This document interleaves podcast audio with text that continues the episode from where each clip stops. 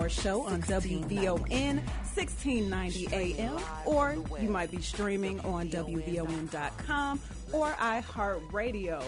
Um, Kendall does not have something wrong with his voice. This is not Kendall. This is Sandria from the crew. We are holding it down tonight while our fabulous host is off in the air, you know, doing his thing, but the crew is all here. We have Netta Beretta in the building. Yes, yes. And of course, West Side Will. What up, what up? Good evening, sir. Good evening. And then the people behind the scenes who make it all pop and glisten and glitter, we have Naya, Naya Fire. How you doing? I'm good. Can you hear me? Mic check. Hey. We can hear you. Awesome. Hey, y'all.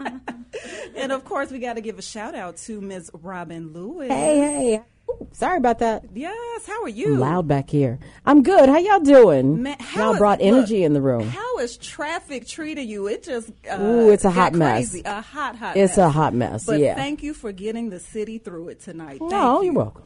And of course, behind the boards, we have Jared. How are you, sir? I'm doing good. Happy Friday to all y'all. Happy Friday. Friday. so of course. You know, we, we're doing this dry January. How are y'all doing with that, by the way? Dry. No, not me. I, che- I cheated. All right. It's been a challenge. It's been a challenge. So if you weren't aware, the whole team, including Kendall, I cheated, Sandra. you know what? We're gonna come back to Sandra. that. I cheated. I the whole crew is uh-huh. not drinking for the month of January. No alcoholic, no adult beverages. And Will has already failed. I had me a little sip, a little sip of sun. So you didn't even fail Well, look. good. like if you're gonna fail, I always Make it look, worth it. like make you it lucky worth if I drink once a week. He had and a you gonna Zima. take it away from it for a whole thirty days, girl. Come on.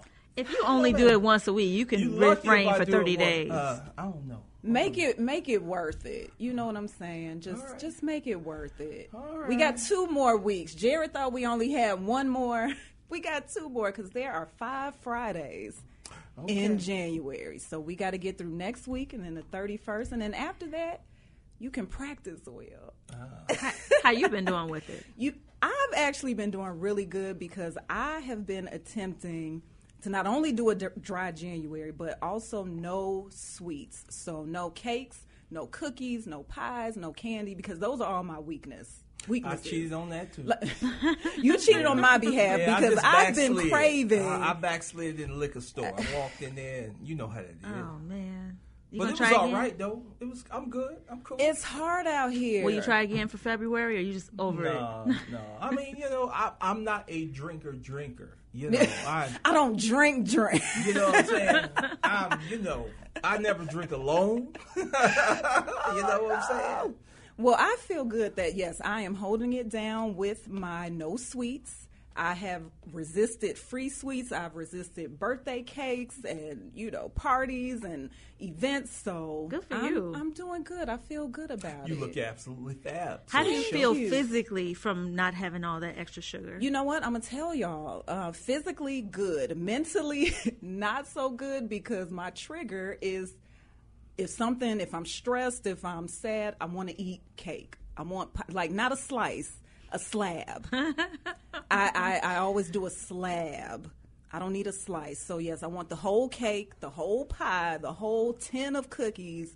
So yeah, physically I'm I'm amazing. Mentally it, it, it's been hard, but Good Chicago, keep us accountable. Pray for Will.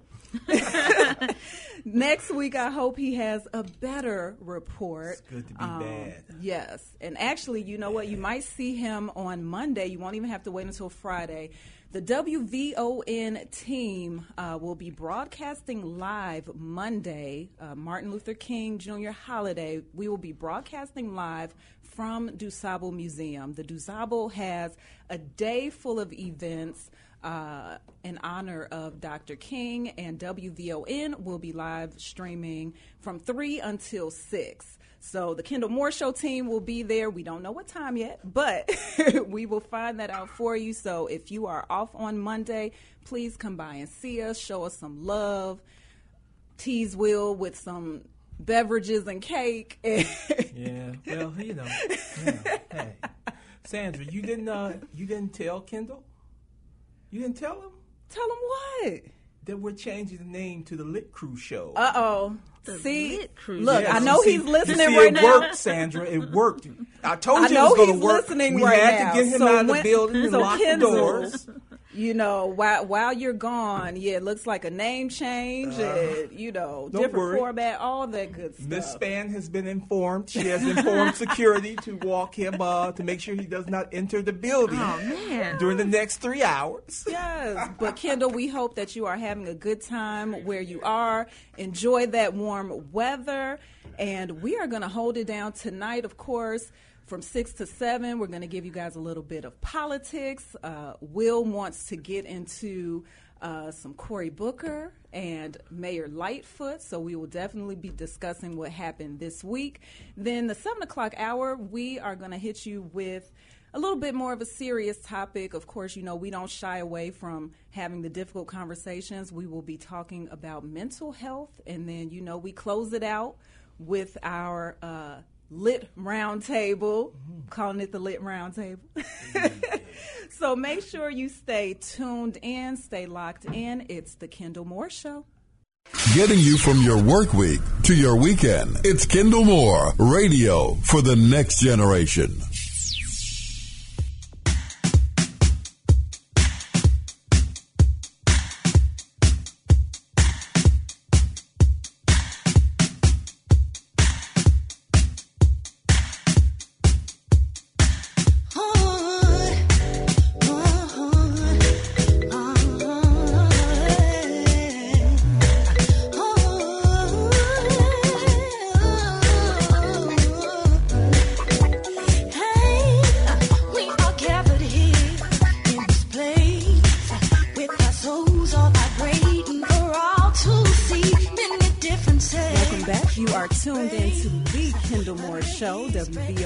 1690.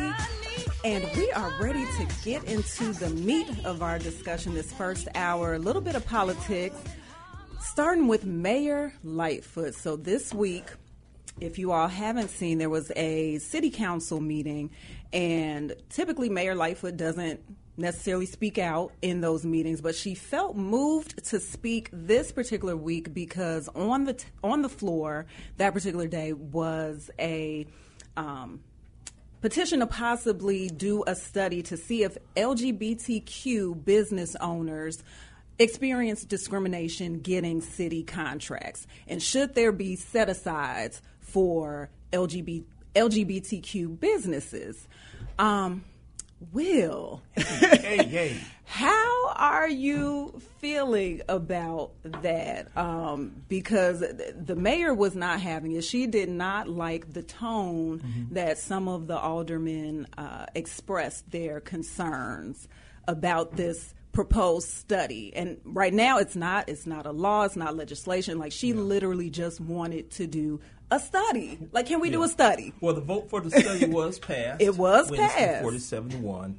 Uh, I understand perfectly how she feels. I, I try to be, you know, when I'm looking at a, a situation, uh, a debate as such, I try to like be uh, um, impartial and just watch and, and look at look at it from both sides. I, I totally understand where the aldermen were coming from. I think it was because they used an example, a kind of negative example Yes. of a movie that I think Yes. w- is very offensive to the LGBTQ community. That that's where um, you know that's when the the mayor kind of got upset. You know, it was a movie with Adam Sandler and uh, I forget the gentleman's Yes, name, King um, Queens. The king of I know that's the way I always Kevin- Kevin, Kevin. right? Yeah, but we love you, Kevin. I- I- yeah, I- but I saw yeah, those- I now yeah. pronounce you Chuck and Larry. Yeah, and uh, Yeah. you know we have to understand that it's it's about cultural competence. What do you say? Cultural Competence- competence, yes. Exactly. Excuse Yes. me, my uh, my lips locked. But uh, uh, you know, it's about that, and there, it's it's just like there are things in the African American Black community that white people or Latino people should not should not say or we say they should not say because it's offensive to us, kind of like the N word. So that, with that being said, that is where the mistake was made. But I don't think I, I know that those two aldermen did not mean it the way it sounded. However, I do understand where they're coming from. You know, this is uh, you know, this is Chicago right now. We have a lot of people who are being investigated by the FBI for certain illegal activities, and I guess their question was, you know, how do we know that this person is actually who they say they are in order to receive this benefit? Right. African Americans for us is different. You know, you can look at us and see that we if we're not black, we're something. Right. And a lot of times we have been discriminated uh, discriminated against. We are uh, ten times more likely to be discriminated against than anybody. So um, I, I totally understand that. So And I guess what, Mm-hmm. because the main concern that some of the aldermen they they're worried about fraud. Mm-hmm. You know, to your point, well, how can you tell if somebody is gay, they're LGBTQ uh, entrepreneur? Like, how do you tell that? And I guess somebody mentioned like, well, there's no gay test, so it's almost Right. like this flippant response, and it's like, okay. Your concerns are valid because yes, fraud happens across all industries, but it's just the way that you position that question. And then they're also worried about, you know, would would giving set asides to them take away from um, programs that are already in place for minorities and also for women? Well, let me say this: that nationwide, the LGBT community adds 1.7 trillion to the economy, and that's annually. Check. You yes. Know, yeah. And uh, here's the thing: that's a business loan, but when it comes to mortgages, 73% of same-sex couples are discriminated against. So when you're going to buy a house, it's two people that's going to buy a house, same sex. You can pretty much figure out they must be LGBTQ. I, I shouldn't say must. I'm trying to be correct, and Correct. polite. Right. Right. But you know, yeah, okay. But when it comes to a business, you know, and I set aside for a business that says, "Hey, you, um, uh, you can you prove to us that you're uh, a member of the LGBTQ community?" You know how how do you prove that? And- And I and I totally understand where they're coming from with that. I'm not saying it shouldn't happen. I'm not saying they shouldn't have the study, but I'm asking that people please understand this is a age where people. Uh, this is the uh, what's what's her name Rachel Dolezal age. Rachel, Jo- yes. Transracialism. Right. You can turn yourself Right. into something that you're really not nowadays. I mean, you have this woman who was running an NAACP chapter, saying, telling everybody she was black and she was white, and this is because she had certain types of uh, she was using certain types of things to make herself darker and, and Right. use her hair, and visually you could see that. But on the flip side, for me, and I think the thing that jumped out is that were some of the aldermen just overreacting? Like literally, it's just a study. Like, do we need to get into well, how do you prevent fraud? How can you tell this and that?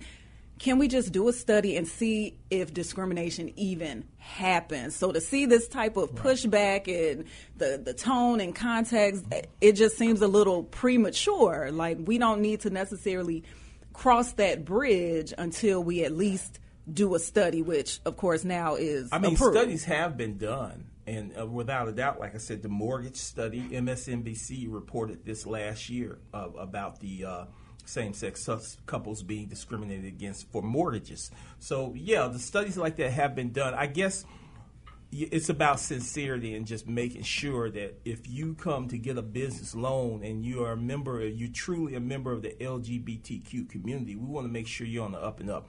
About 15 years ago, I was approached by a gentleman. Mm-hmm. Uh, Oh, he was not black, going? a non, but I always have a story. A non-black. No, no, it's not like I there. was appro- Where were you? I was you? approached by Will? a non-black gentleman who wanted me to start a business with him, and he wanted to use, you know, his Mm. Use you as the front And I said no. Mm-hmm. you know what I mean? You know, so you run across people like that, and you know, uh, like I said, we have people right now that are being investigated by the FBI. You just don't want to get caught up. So I think. I, I think they're just being cautious. There's questions that have to be asked, and I think the black community has suffered from those types of things happening. And if you don't ask the questions now and put them out there right now, you'll wait till it's too late, and then you know you, you'll see the results. So you know, I just asked the mayor to just please, you know, understand. You know, has a black woman, has a person, a black person, a person of color, that we've all we went through a lot these mm-hmm. last 15, 20 years. I think that's a good point that you said. Yeah. When you when there's a problem or you see that there's a potential problem, you say something when you see it. So if they bring this up now, like how do we know? How do we prevent fraud? Yeah. As opposed to after the study is done and then we find out they And are now we gotta discriminated against, scramble to and figure now it's like, oh, now Yeah. you're just trying to prevent. So yeah, speak up and say something. But how do you? Right. How do you determine whether someone's being truthful or not? No, that's a good question. I want to touch on that, and I want to touch on yeah, just the importance of c- tone and context um, after this next break. So keep it locked, you all. You're listening to the Kendall Moore Show on WVON 1690. Don't you dare touch that dial. It's Kendall Moore, radio for the next generation on the Talk of Chicago, 1690 WVON.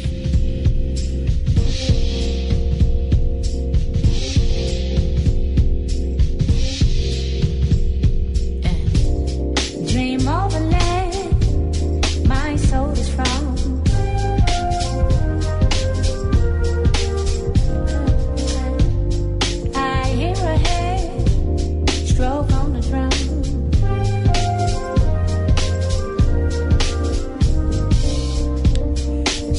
Listening to the Kendall Moore Show, WVON 1690. The crew is holding it down tonight. Kendall is out, but we are here continuing to talk about Mayor Lightfoot and these potential set asides for LGBTQ business owners. And something I wanted to mention. I love that the mayor just had to step up and check people on their tone. Like I love that she Right. did that with, you know, grace mm-hmm. and, you know, respect, but pretty much just said, You're not gonna do that on my watch. And not just because she's a gay woman, gay black woman, but just because you're not going to do it's not right. So check your tone. And we were talking offline earlier, and Netta mentioned um, something similar happened with Starbucks. Um, just talking about the tone when you're communicating information to people. And it was so spot on because it's like you'll have these Starbucks or different companies, not just to shout them out, um, but they'll come into certain areas and just have a tone like you know we we're doing you a service Right. by being Bestowing in their benevolence. the com- right Exactly. bestowing you know our benevolence so you can buy our our expensive products um, And they do say this isn't charity work. So Right. They made that disclaimer, right? But still, it just feels like you're giving us a handout. They even called the stores in these inner city communities community stores. Mm-hmm. Why is there even a distinction? And they do that because I think I've noticed that with um, does Whole Foods do that or the the stores Uh-huh. if they're a bigger brand but then they have a smaller community version. Yeah. uh, the Yeah, neighborhood, do. The I know, neighborhood uh, market. neighborhood market. Yeah. Yeah, it, it's just a really nice way of saying, look, why don't you buy our high priced products that you really like while we gentrify you out of your own neighborhood? Thank you very much. Thank you.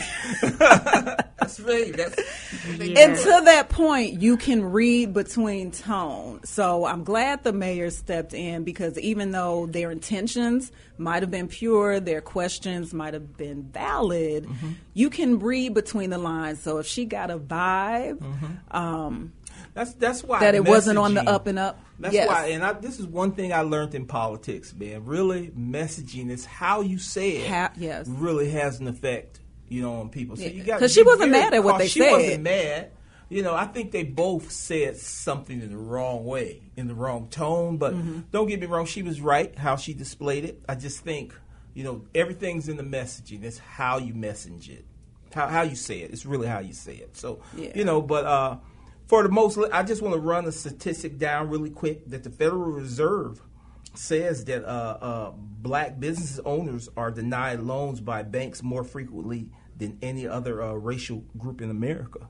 Wow. You know, and uh, this is published by uh, Black Enterprise magazine online four days ago. So that's why are there, there is this are there caution. programs or set asides um, for city contracts for black owned businesses spe- specifically? I guess I know like They're supposed to women or they're considered Chicago, minority, but, right minority of course. controversial right now. Because Yeah. you got people who are out here fighting to get contracts, construction contracts, and you know they're just fighting to get that, even though we're supposed to have it. It's on paper. It's a lot of things going on. So that's why those aldermen are making sure that you know the right things are you know they're asking questions you got to ask questions and one of the things i, I just want to know is is what can they possibly do to make sure that there's no fraud when it comes to something like that what could you possibly do you know and something and of course I don't I don't have the answers. I'm like Sway, I ain't got the answers. but Right. something I thought about maybe, you know, once this study is conducted and they decide to possibly move forward, maybe what they do is give these contracts to um, businesses that specifically serve the LGBTQ community. Yeah. Um, so maybe that could be a spin because again, you can't really, I guess, verify. But if you are a business that specifically serves that community, so maybe you run. I don't know, some type of programming or something that serves Well, that community you know that might qualify is, you. The EEOC, the Equal Employment Opportunity Commission, where you can go down and com- have and make a complaint if you've been if you feel like you've been discriminated against. I'm pretty sure they have uh, cases like that. Now, how many of them are proven? I don't know. You know, it's just like if you go down there and say, "Well, m- this company discriminated against me," you know, you have to try and prove that. So, Right. I'm pretty sure they'll go to them to get some statistical, uh, some statistics as well. So, you know, You know, Sandy, that's what you said is a possibility of a way that they could kind of get around the fraud, Right. right? But then it kind of brings up the same issue as far as the minority businesses because you have people who are of the majority who can open Mm-hmm. These can take- businesses. yes, Right. yep. Because even with minority businesses, for example, a white woman is considered a minority. So she can get the contract and give it to her brother, Right. Mhm. Who's not a minority, Right. right? Right. So it's still just a sticky situation. It is. It's going to require some investigating. So I'm glad they're doing the study, and I guess we'll see how it turns out. Um, but switching gears, getting into uh, Cory Booker, who dropped out this week, yeah. dropped out of the the 2020 presidential race. Um, I don't think it surprised a lot of people. No, it, it didn't. You know, in the end, there can only be one. That's what I say. Mm. You know, and uh, it's funny because I messaged someone Monday and I said, you know what, you haven't heard from Cory Booker, but I saw he was still hanging in there. You know, Right. Especially after Kamala Harris dropped out, and then wouldn't you know, an hour later. He decides to drop out. You jinxed you it. Know. You did. Did I jinx It's it? No, Will's I didn't jinx it. Let- let- you know, I never really commented uh, or, or, or, or really talked much about the debates. I just kind of watch everybody, and I was interested to see how Cory and Kamala Harris would do. I really, honestly, I really think they phased each other out. They are pretty much the same type of candidate, and um, you know, I I just kind of was like, wow, you know. Patrick Deval, the uh, former governor of Virginia, had entered the race late, so he's he's out there. I haven't seen him making any ground or waves. I know he was in Indiana the other night, but you know, with Cory Booker, I think I've always said he was auditioning to be vice president. I never really looked at him as a president per se. I don't think he's ready. But I do think he has potential to be vice president. Now, some people may disagree with me. Right. But look, here's an inner city kid. He went to, he's a Rhodes Scholar. He played football at Stanford. he's an all American guy. He's a he's a lawyer. He's been an alderman. He's been the mayor of Newark, New Jersey, which is like the 73rd biggest city in the country. It's 73, I know, but it's predominantly African American. He's the first African American senator from New Jersey. Uh, he couldn't get the money up, you know, and uh, but I still don't think that should take him out of the running of being a vice president. I actually think he'd be a good candidate if we're looking at Joe Biden to be the president, and we're trying to bring that Obama nostalgia back because that's really what they're trying to do. They're trying to kind of resemble the Obama effect. Mm-hmm. You kind of need to put somebody in there like that, didn't you? So, do you think people maybe have the same perception you do that I don't see him as president, but I could see him as a vice president? So maybe he just wasn't getting the mm-hmm. momentum and the support he needed because they're not looking at him mm-hmm. as that presidential contender, even after others have dropped out out of the race. I've always thought that him and Kamala Harris. I said I told my friend Glenn Reedus, who's a journalist, he's probably listening right now. I said, well, he's auditioning. They're auditioning to be vice president. so let's see what happens. Because you got to get in front of the people and Right. get some type of support. So Right. that that could be a possibility. But, but there was an article printed right afterwards that said the exact same thing I said. That uh, there's a gentleman. Matter of fact, I'll print the article on my page later. But um, this gentleman said the exact same thing that they kind of just phased each other out, you know. And uh, she did manage to get up more money than he did. She had a lot of donors, and the Senate supported her more, even though she's a newer senator. But you know, he lasted a little bit longer because he budgeted his money. He didn't try to expand so fast. But I, I, I, I see her. I'm going to be honest with you. Please don't crucify me, ladies. Uh-oh. Wait, I uh-oh. don't see her as a vice president, but I see her as a secretary of state. I do. I see her as a secretary of state. Uh, I think Cory Booker, if you had to make the choice of vice president, he would be better because what he does as a, a politician. He's more well rounded. He's dealt with a budget. He's dealt with the city. Uh, he's did pretty well. You know what I mean? She's been more more of a administrator you know, and um, not to say that she wouldn't be do a very good job. Our mayor Lori Lightfoot was an administrator. She never really she never ran for office. I mean, she's doing pretty good, but I just think Cory would probably be a better fit. Well, Chicago, let us know what you're thinking. If you're tuned in, give us a call at 312 374 8130. Call us up. Let us know what you think. Could either of them be vice presidential material? Um, and continue to follow us. We're li- live streaming on Facebook. So if you have not been watching, please check out the Facebook. And of course, you can follow The Kendall Moore Show on Instagram as well. He's hot. He's mannish. But it gets no realer than him. Kendall Moore, radio for the next generation. On the Talk of Chicago, 1690 WVON. Revolution require participation. But sometimes people be hesitating. The government must respect the will of the people. The government serve the people. The people don't serve the government. Voter registration with no scope of education is a waste of time with no hope. It's just frustration. It ain't no choice when you're picking the voice of a nation. You're just contributing to the status quo's preservation. Plus, we ain't got no universal health care. It's the Kendall Moore Show, Friday night on WVON 1690 AM, and we are closing out this conversation uh, discussing Cory Booker stepping out of the presidential race, and he cited that it was basically due to lack of funding. Like he just wasn't getting the momentum and support to raise the funds he needed to successfully move forward. And when I think about that, I think about how hard it is for black candidates to get that type of funding, you know, compared to everybody else. Um, is it that when you go into this race, do you go in believing that you will get the money? It's about- to make it to the end, or is it more like playing chess? So maybe you Yeah. have an idea that maybe you won't make it to the end, but you want to make sure you're in the conversation. Should you choose to do right. something Well, you down know, like I said, when you're looking at something like that, to me, he, he was he, like I said, he was interviewing to be vice president.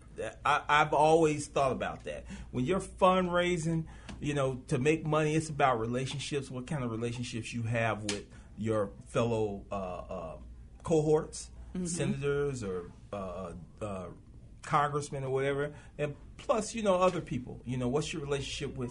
Uh, I know people don't like this, but the lobby, the businesses, they fund a lot too. You know, but and, and then and that's what keeps you in the game, really. Yeah. You know, you have Yang. Yang basically is funding himself. He has don't he has people like IBM and stuff giving him money, but he's funding himself too. You know, and that's what keeps you in the game. Now, I don't know how Pete, Mayor Pete, is staying up in there because he made twenty four million d- dollars that last quarter. And I'm trying to figure out how you stand up in there yeah. and you are a mayor of a small town in Indiana. You know, but I have my conspiracy theorists tell me things. Oh. So yeah, I'm just trying to figure Will out. and I his heard. I heard, He- I story. heard, He I has heard, a I good heard that he has been theory. funded by uh, by the Clintons, and that's how he's been managing to stay up in there because money keeps your name out there. Right. You know, when your money dries up, you can't pay staff, you can't pay for advertising. You know, that's what keeps you out there. It does not necessarily mean you're the most popular person, but it keeps you in the game. And I think Cory showed that at least he could budget a little bit better and hang in there in hopes that he might do better. But But know. see, here's my question because you changed it. You said interviewing. At first, you said auditioning. Yeah, well, I, that was insulting. and I do feel, I no, didn't want to be insulting. but I do Right, feel like a lot check of these your tone. Right. Auditioning, that's a little disrespectful. But do a lot of these candidates run knowing that they won't win? Yeah. Just so that they can audition to be vice president. And then my second question is when you run for president, don't you already have a vice presidential candidate in mind? No, no. Well, not necessarily. No, you might have spoken to a few people, and they tell you, well, if you get this far, you know, hey, and that's when it comes down to people endorsing you. You know, if a person endorses you, you know, they might want to be the vice president or something in your cabinet. I'm pretty sure. You know, so that's where that comes down to. But you, you might have a few people in mind, but in the end of the day, you never know. Like Hillary in 2016, she was going to either endorse Cory Booker or Tim Kaine, senator out of Virginia. And she ended up endorsing the guy nobody really knew. In 2016, Cory Booker was kind of hot then. You know, that you knew who he was. You knew he was a new senator, first black senator from New Jersey, and people were paying attention to him. So it was funny that she endorsed this guy, but he might have helped her uh, ascertain more funding to run her campaign. And, and that's how we're. I think I'm talking too much. No, no. I was I'm thinking about your point about about relationships because I think at the end of the day, we've seen a successful example, of course, Barack Obama. So he did become president, Yeah. and I think that's in large part due to you know all of the relationships And relationships that he, made- had, he and was able to get the support and thus relationships, the funding yeah. that Yeah. he needed. And he struggled for a hot second too. He was running against Hillary Clinton, you know, but he was able to he was uh, able to get over the top, I guess, with his personality, you know, and and but fact. He is the president I think they've spent the most money getting reelected on in history. Mm. Yeah, they spent more money on his campaign than any other president Wow. in history. Yeah, his first time around. So I mean, I mean, guess it's why? not easy. Guess I mean- why? guess why? Like, what's your what's your theory, Will? What's your I mean, theory? you know. You make this sound like a souped up popularity contest. I mean, it is a popularity. Is that what it comes down to? Yeah, you know, I really, it, it shouldn't be. It shouldn't be, but when it comes down to it, yeah. And in the long run, you'll see the people who, uh, the people who really are getting things done, they kind of stay in there. And then you have some who just stay in there too long. But I'm going to leave that alone because that's very controversial. Uh, very controversial here in the city, especially when it comes to some of our leaders. You mean staying in office? Staying in office too long, you know, and staying in office two generations. There's two generations waiting for you to leave, and you ain't going nowhere. And you know, so you know, uh, it is about relationships, and uh, uh, it's a lot that has a lot to do with it. And if I'm not here, if I come, if I if I end up missing, y'all please send somebody looking for me. That's a joke. oh no, You didn't name drop, so you're okay. you know, he's gone. He's gone. He ain't coming back. Well, much respect to Cory Booker. You know, Yeah, he's yeah. got some things to focus on uh, with Yeah. November coming up. So, you know, Yep. he had to do what, what was best at this moment. So. Well, let's see what happens. Let's see who uh, the front runner, who whoever the Democratic Party chooses. Let's see who they pick. You know, because that's more important than anything. It's important who you pick as your vice president. Yes. too, because they bring something with them. So yeah, let's see what happens. Yes, well, we're going to wait it out, wait and see. Thank, thank you for tuning in. Again, it is the crew holding it down while Kendall is out. You're listening to The Kendall Moore Show on WVON 1690, and we will be back right after this break. It's like a jungle sometimes. I'm at the front of the line. I ain't tripping, but I stumble sometimes. Then I get right back up. Then I get right back up. Uh, it's like a jungle sometimes. I'm at the front of the line. You're listening to Kendall Moore, radio for the next generation on the Talk of Chicago, 1690 AM, WVON.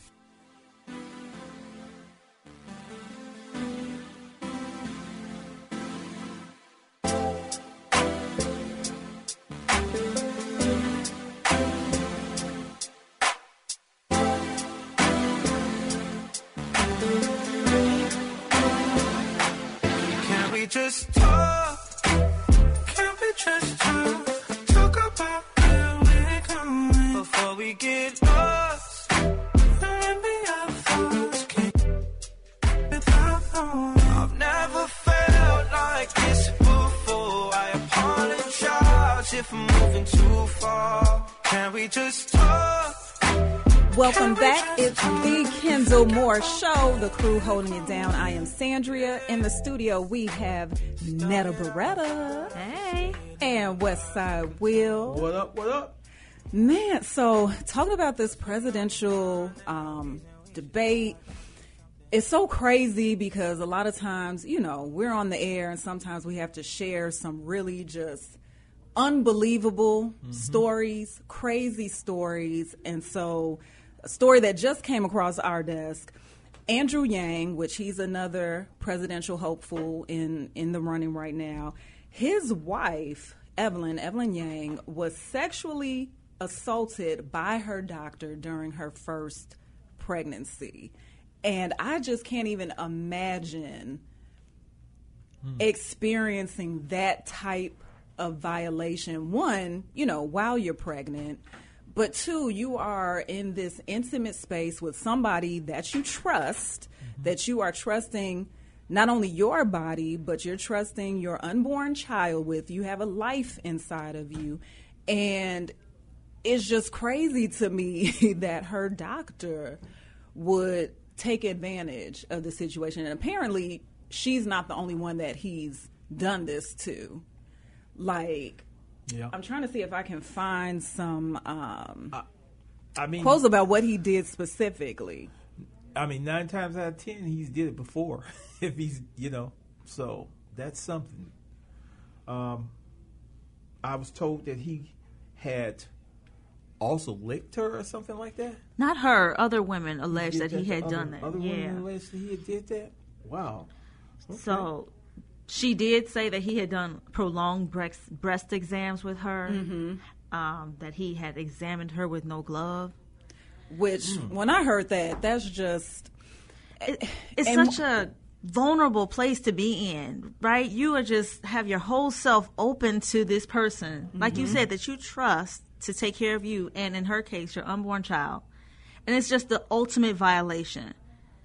It's it's beyond me that anyone who can call themselves a medical professional, Right. especially when you chose that specialty, yeah. that your mind would be that filthy that you would violate these women in that way. I'm just Yeah. just so beside myself thinking Yeah. about that. And it sounds like he was grooming her, and I'm assuming other patients that he's done this to. So just kind of starting off with some inappropriate questions, and then the questions move to the, you know, prolonged breast exams and just doing different things that you know aren't appropriate. Mm-hmm. But I think as a woman in that situation, you may not always know how to speak up and advocate for Right.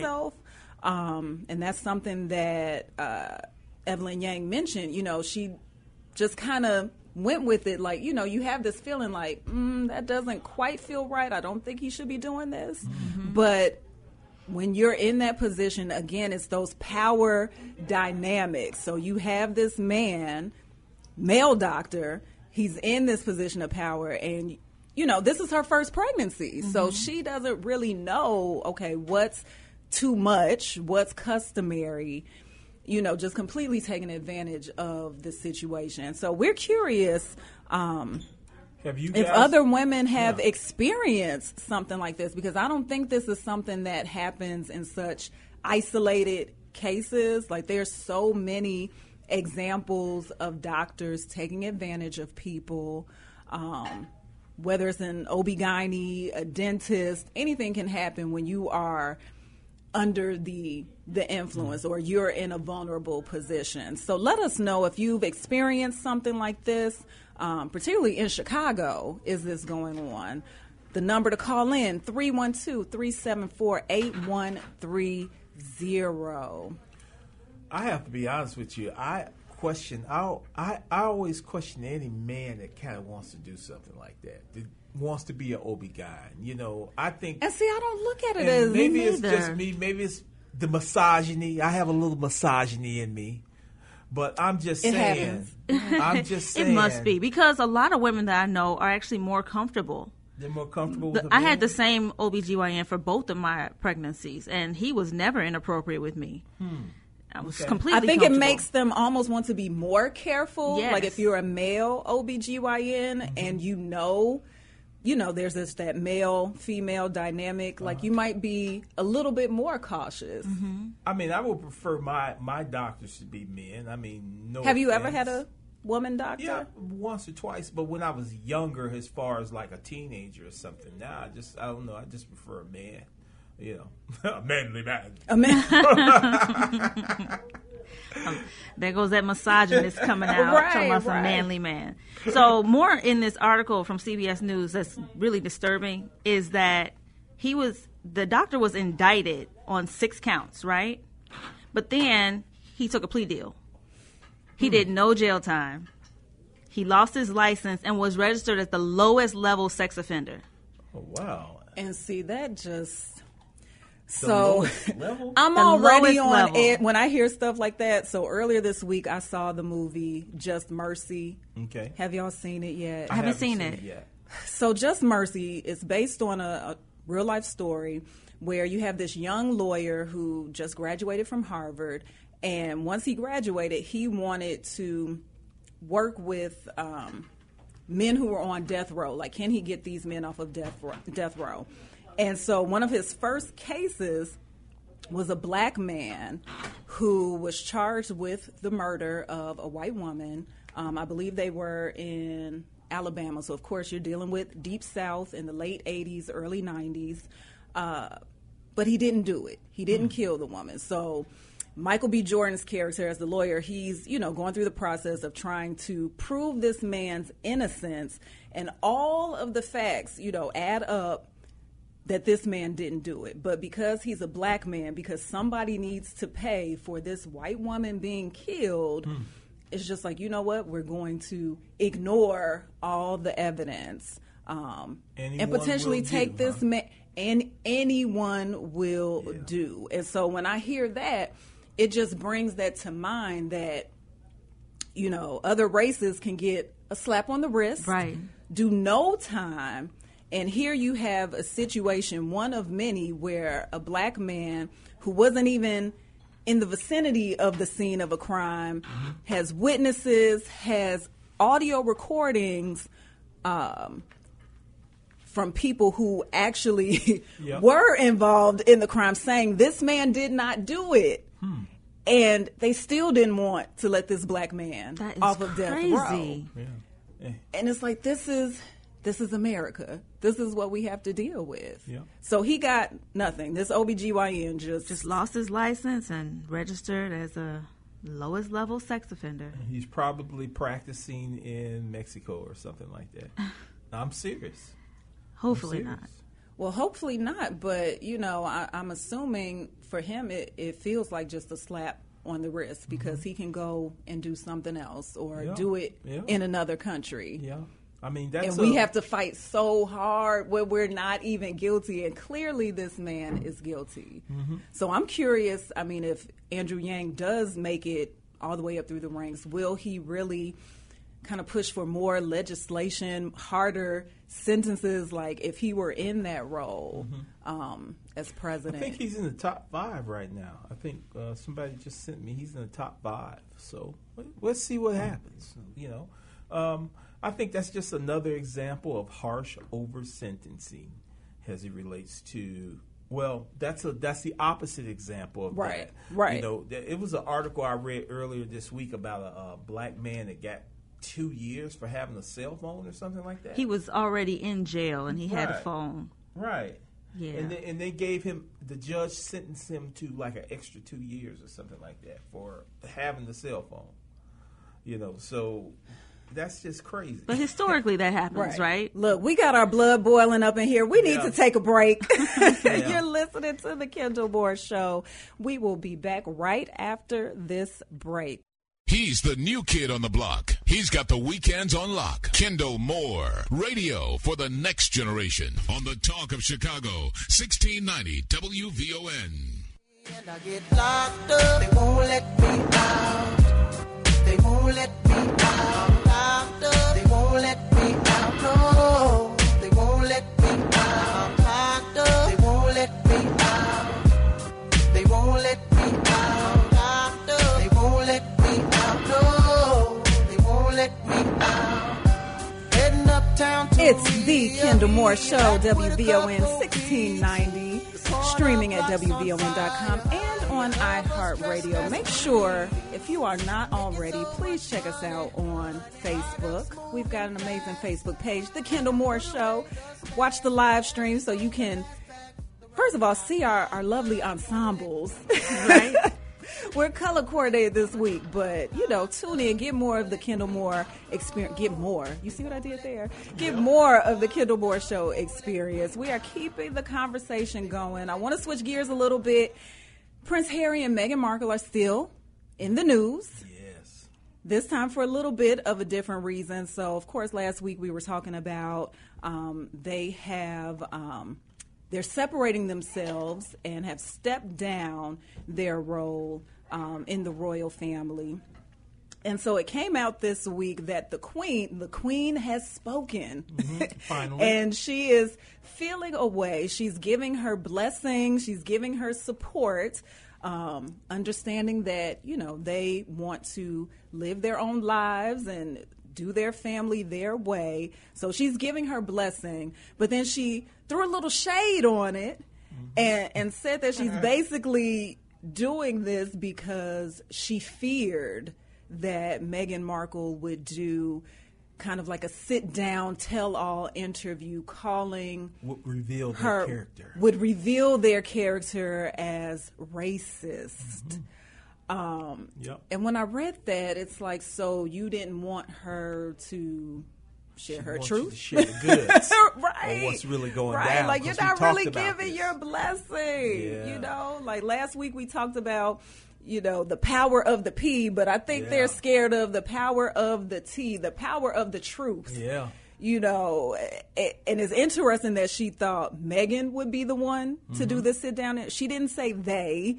She didn't say them. She specifically called out Meghan. And I think that just, again, we put all the blame, all the emphasis mm-hmm. on the woman, the Yeah. black woman. Yeah. She done came in there and changed his mind, took him away from his family.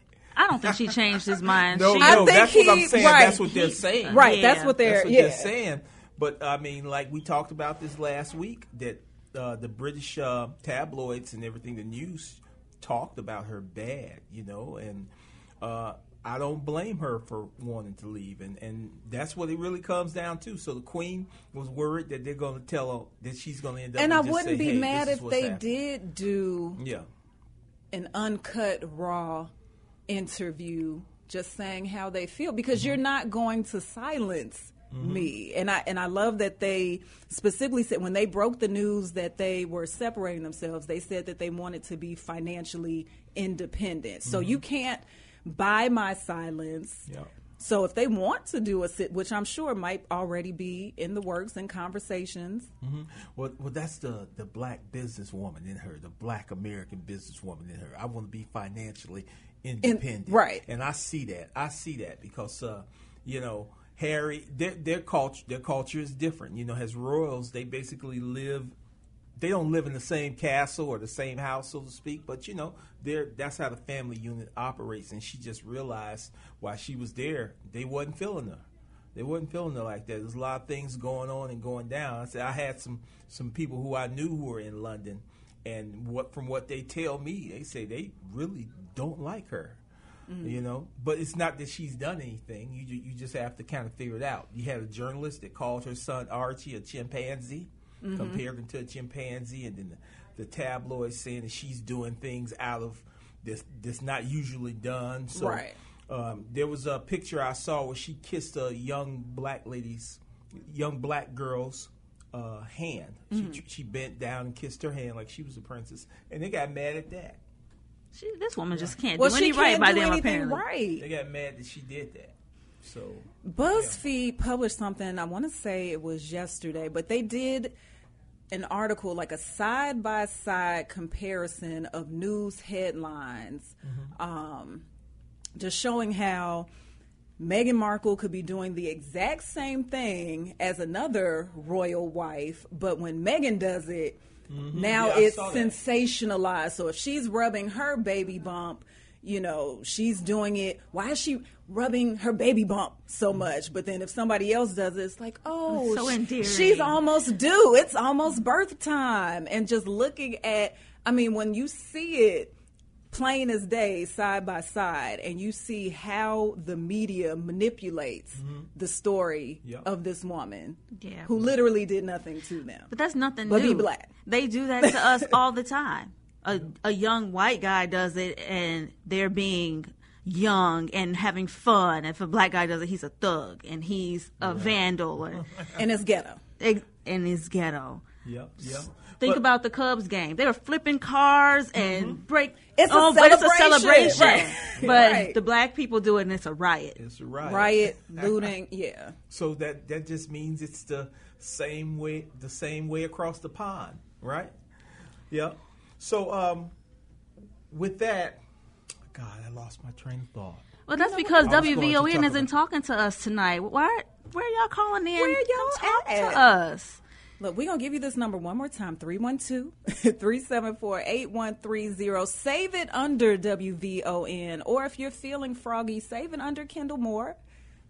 All right. I we are that. not responsible for whatever happens if you save the number under Kendall Moore, but just to be safe, save us under WVON 312 374 8130.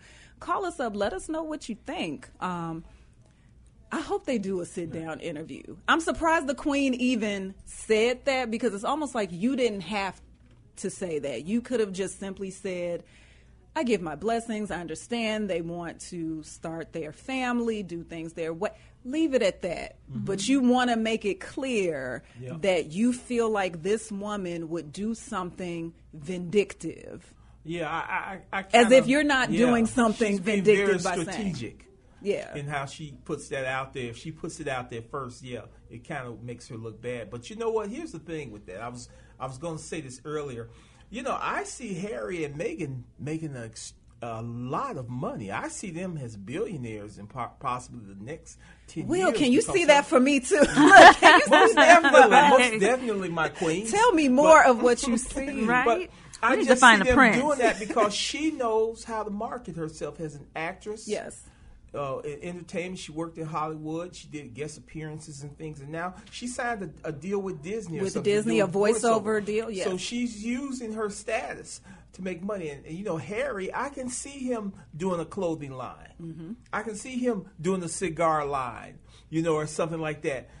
I mean, they're gonna make the Kardashians probably look like they're on welfare. I can see that happening. I can see a TV show. Uh, uh, uh, what do you call a, a, a TV show? reality, Like a reality TV show? And Well, I we- would be so tuned in for that. Yeah, We already know they trademarked their name, so exactly. There's a whole She's brand taking waiting him to a explode. whole new level, man. That's a lucky dude, man. But you know what? The royal family is probably afraid of that because Yeah. now all the The truth comes out. the truth comes out, and all the generations to come. Now they think they can do whatever they want to do. Yeah, but he still uh, gets to take some money. He still gets to take money with him, though. Mm-hmm. You know, his mother left him a lot of money, and on top of that, they're not going to completely just leave him out there. They need bodyguards. They need, you know, they need certain things. You know, that that people of that status have to have. You know, so they're not gonna. They're not going. to She's not going to leave her baby out there. Look, they'll be all right. They, I think they're already off to a great start because everybody else is talking and mm-hmm. they, you know, And you're hearing something. getting advice from the Obamas. They are unbothered. Oh, yeah. They Yeah. are unbothered.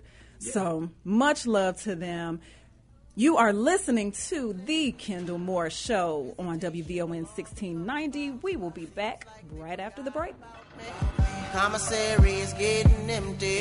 Cellmates eating food without pay. Can't wait to get out and move forward. Ooh-wee! Yeah, he said it. It's Kendall Moore, radio for the next generation on the Talk of Chicago, 1690 WVON.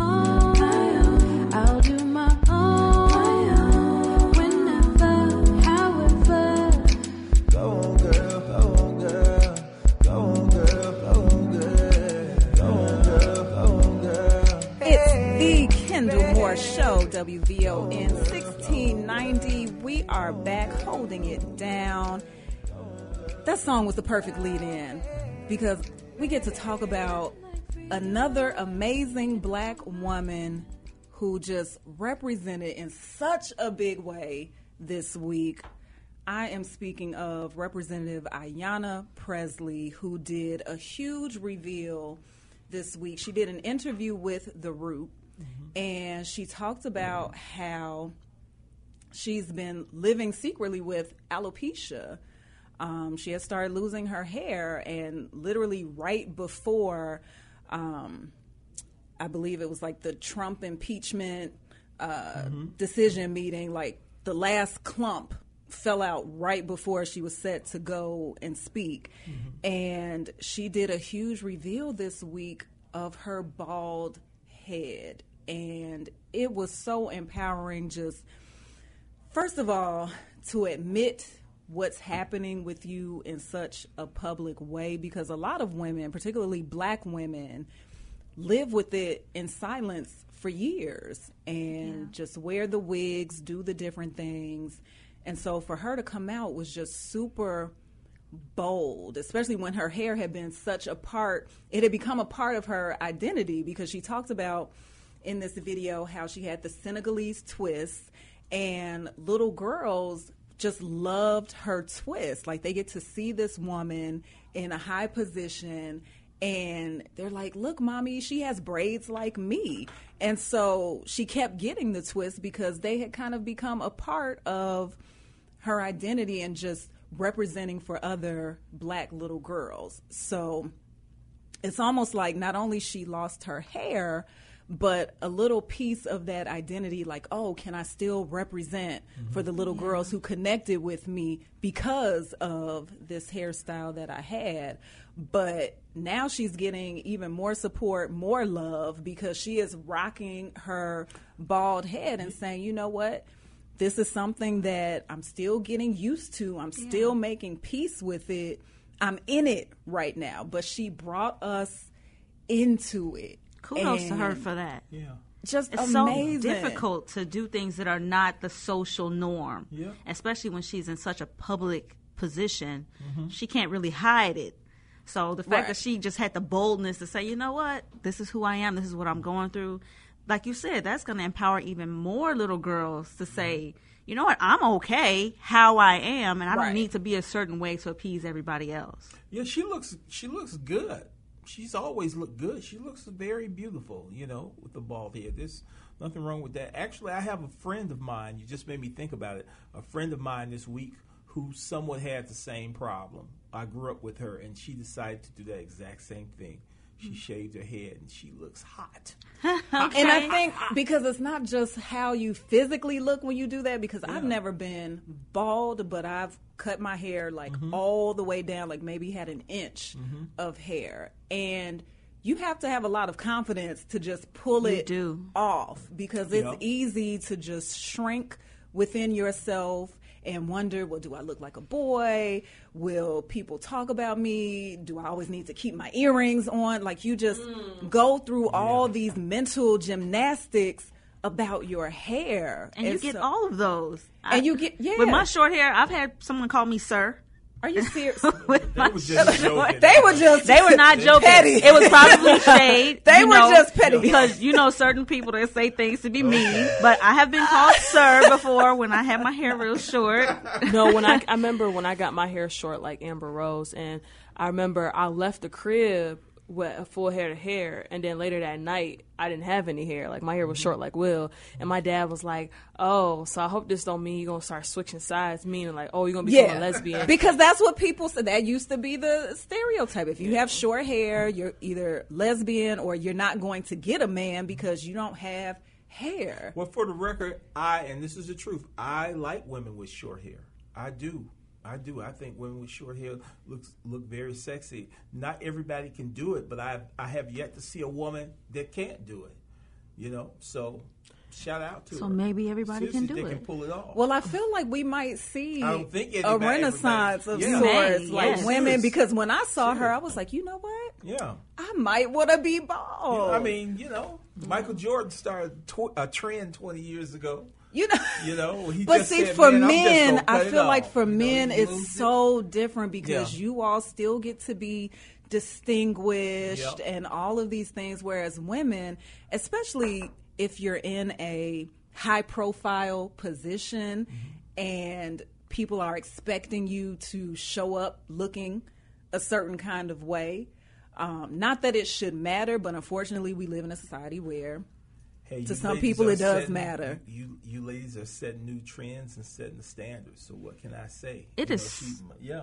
It's so empowering to just say, I'm going to do this because this is what I like. Whether it's short hair, long hair, whether it's the braids or the locks or weave or whatever, do what feels good to you besides what everybody else is telling you you shouldn't do. Yeah. So thank God for people like her who And come I'm- out and just say, mm-hmm. take me this how I am." me. Absolutely. I'm doing it, and our hair has always been political. And on one hand, it's like, okay, we're in 2020. Why is black hair still such a political thing? Like, I believe it was was it New York who just had to pass a law like you can't discriminate Right. in hiring mm-hmm. based on natural hair the hair that naturally grows out of our head or doesn't grow out of our head just like Yeah. why does there need to be a law Yeah. for that Well, there was a, a young lady here in Illinois, I think, and it was a little girl, and because she had braids or had her hair Yeah. braided, they wouldn't let her take her school pictures. I think she was on the morning show. She was. Uh, yeah, and and you know, it's it's just crazy how the, how people that we still- have to fight Yeah. to be ourselves but, still but in hair is 2020 defiance, you know, especially when you wear afro look. I used to wear afro, believe it or not. and I'm telling you, We you, need pictures. The, li- We go do on my need Facebook pictures. page, you'll see it. And I used to get the the craziest looks from other people who are not black. Some people admired my afro, but some people gave me a lot of attitude. But I still might grow one. I can still. I got a full head of hair. Yes, my hair do. grow back fast. Yes, you know, it you might do. be a This little lighter. lining is crispy right now. With a Yes. lining, ooh, and then a Crispy beard. like a chicken Let me tell you something. I had sandwich. a ma- I have a master barber, man. My ha- my afro looks so good, they thought it was a hat. People thought it was a hat. Oh wow. They was like, "Is that real?" I was like, "Yes." He would just shape it up, but hair is defiance. When your natural hair is defiance, and I would tell people, "Look, don't don't chop off your crown. That's you." You know what I mean? But even if you chop it off, that's still you.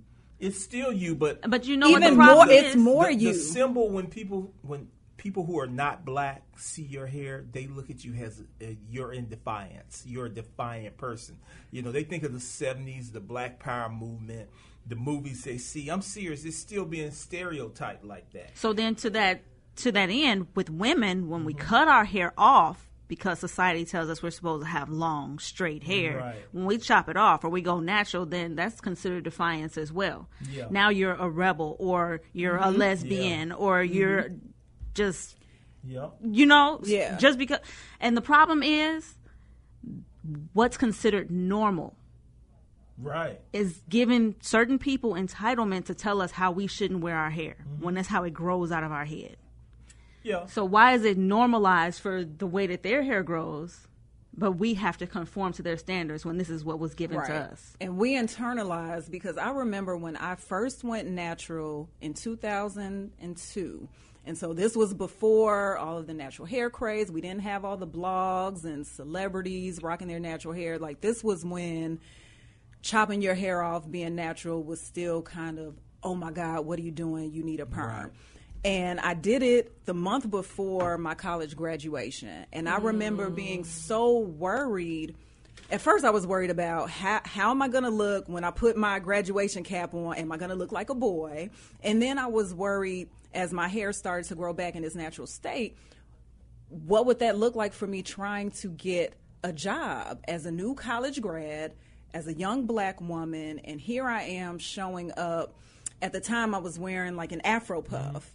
And it was neat. It was, you know, I had it slicked back, you know, like it was very neat, well kept, all of that. But having that fear about how will I be received going into mm-hmm. interviews, and that shouldn't even be Yeah, a thought. Right. That's I should be able to go in, be confident about my qualifications, my skills, all of that. But I was in such trepidation about my hair. And then when I started locking, I experienced it all over again, like wondering how are they receiving my hair? So you fulfilling. First of all, you fulfilling Kendall Schwartz. The fact that you use the word trepidation. yeah, Kendall been rubbing off on you. No, but um, I definitely agree. When I cut my hair, um, it was after. Uh, my college graduation, I was like, "You can't tell me nothing. I got a degree. I'm free. And, and all Right. this debt."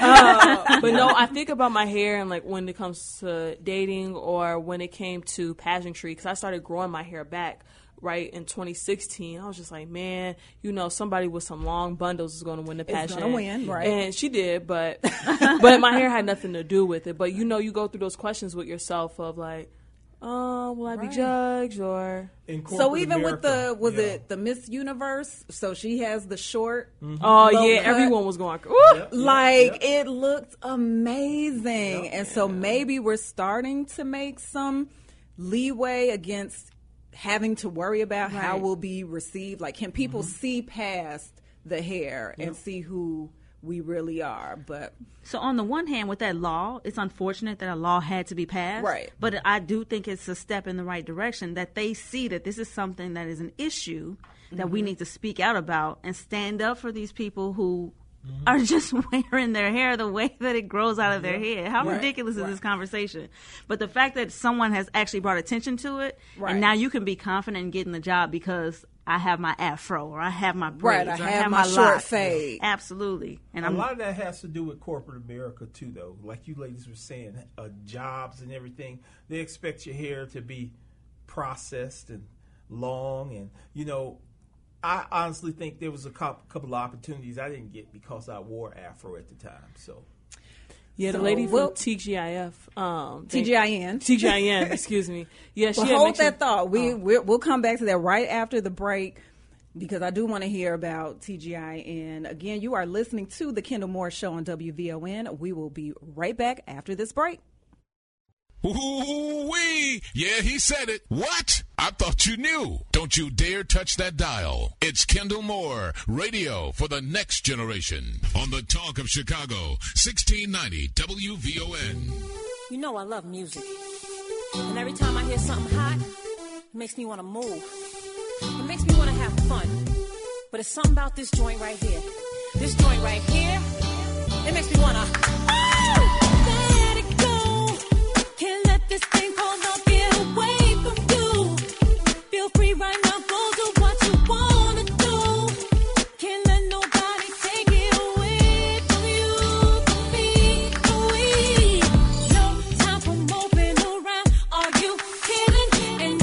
Welcome back. You are listening to The Kendall Moore Show, WVON 1690. Call in and reprimand Kendall for not being here today. but call in, no, seriously, get into this conversation. We really do want to know have you experienced any type of discrimination because of how you chose to wear your hair? Um, right before the break, of course, we were talking about Representative Ayanna Pressley, who did her big reveal this week um, that she has one alopecia and that she has a bald head. And of course, powerful and transformative. Will, you shared that you have actually experienced alopecia yourself. Yeah, I had two Before you had the crispy in lining. head. Before I had the crispy lining, man, this is yeah. I had two big spots in the back of my head. I worked for uh, a group home at the time. Uh, I don't want to say the group home because I don't want to, you know. But I was a counselor at a group home, and I, you know, it's alopecia is about your nerves. So y'all know what I'm saying out there, Mhm. right? Your, they was on my Had you nerves. stressed out, huh? but I went the to the doctor, out. and the doctor said, "Look, there's really nothing we can do. You know, he gave me a vitamin shot, but that was about it. And it's just about you. you, you it's got to come back on its own. So it Wow. took it about a, a year, a little bit over a year, to start growing. But I had two big patches, and I would just get my hair cut as low as I could. You said over a year to start growing back? Yeah. Wow. Yeah. It's a heartbreaking condition. I have some girlfriends who are living with alopecia, and it's it's heartbreaking because if you can't camouflage it, mm-hmm. if you don't want to wear the wigs or you're tired of wearing the wigs and you're just going through so many emotions and all mm-hmm. the mental gymnastics that that comes along with it Yeah. uh, which i'm sure is very similar for men Well, it's especially hard for women. You know, we can cut, like I said, I can cut my hair is like a low haircut like I got now. It'll still look kind of crazy, right, but they expect right. men to have low haircuts. For you ladies, uh, my heart goes out to you because I can imagine what she was going through. You know what I mean? So Going That's back to my this sensitive uh, side coming this out. corporate, going back to this corporate culture. Yes. Oh, they need to focus on some other things besides natural hair. Can we talk about people who do not wash their clothes when they come into the office? Wait, uh-oh. Body odor coming into the office. Oh yeah, yeah, yeah. Unprofessional conduct in the office. You so That- worried. experienced all right of that. harassment in the workplace Yeah, I've experienced all of that. But I've you want to be worried about somebody's hair. Mm-hmm. Yeah, I've uh, I've experienced everything you just said. I haven't done it, but I knew people. Let me find out you went into the office musty. No, no, no, not me. Trust me. He me. said, "I've experienced Trust all me. of those." You, will, you will never find anybody out there that will say that and be truthful about me. okay. Well, that's good because you you dapper today. I'm always on point. I'm all. I, hey, I dress like this every day. Every day. we need to start doing the outfit of the I'm day for point. Will. For Will. I get you know what I For mean? his sweater. 'Cause You know, Yeah. y'all gotta They need I'm a- just their I'm own older- Instagram. I'm a more refined gentleman. I have an image to maintain. That's what's going on. You know what I mean? I, I be sitting in the office with a few big shots. I gotta look like I got some potential. All You know, he's auditioning too. Right, like exactly. like Cory Booker. exactly. He's getting his audition on. Yeah. Yeah, but all that stuff you just mentioned, when it comes to the hair and corporate culture, because when you think about it, when you read those articles, that's those are the main people who are complaining at their jobs, talking about your hair, you shouldn't wear your hair Mhm. like this and wear your hair like that. You know, and it's wrong without a doubt. But uh, afro, your natural hair is defiant to them Yeah. psychologically. It's black power, black like- power movement. You should be proud like that. Isn't blackness defiant to them? It It is. Anything It that you do to be proud of being black is defiant to them. Right. But wearing your hair a certain way to, to some people means that you've conformed to them completely. Well, I just remember the story. There was a news anchor, a young black woman news anchor, who had gotten her hair braided, and it just caused a serious mm-hmm. uproar Yes. at her job. Yeah. It's like, but these are braids. This is just a style and aesthetic. This has nothing to do with how mm-hmm. she delivers the news or anything. It doesn't take away from her professionalism, mm-hmm. but you But know, to your- God forbid you you rock some braids for your newscast. To your point that you made earlier, though, let Kim Kardashian do it, and Right. now they're Yep. boxer braids. Yep. Now Right. it's chic, Right. and fashion forward. Mm-hmm. It used to be a point where now you're seeing a lot of white guys wearing fades and stuff.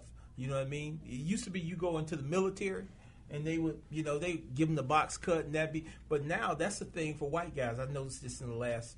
15, maybe 20 years, like Jon B. and all them guys. Y'all remember Jon B? Uh-huh. Y'all remember I Jon B? I still B? rock some Jon B. John Stop B. fades his I still I'm like, rock oh, some see- John What B. other songs he got besides? I think he was y'all just know at what I'm City talking Winery. about. Y'all Oh know what I'm yeah. talking about. You see white chocolate out there. He done got it faded up. I be in the barber shop. Some they be getting it cut up With like some neck that. tattoos. You know Ooh. Wait, no.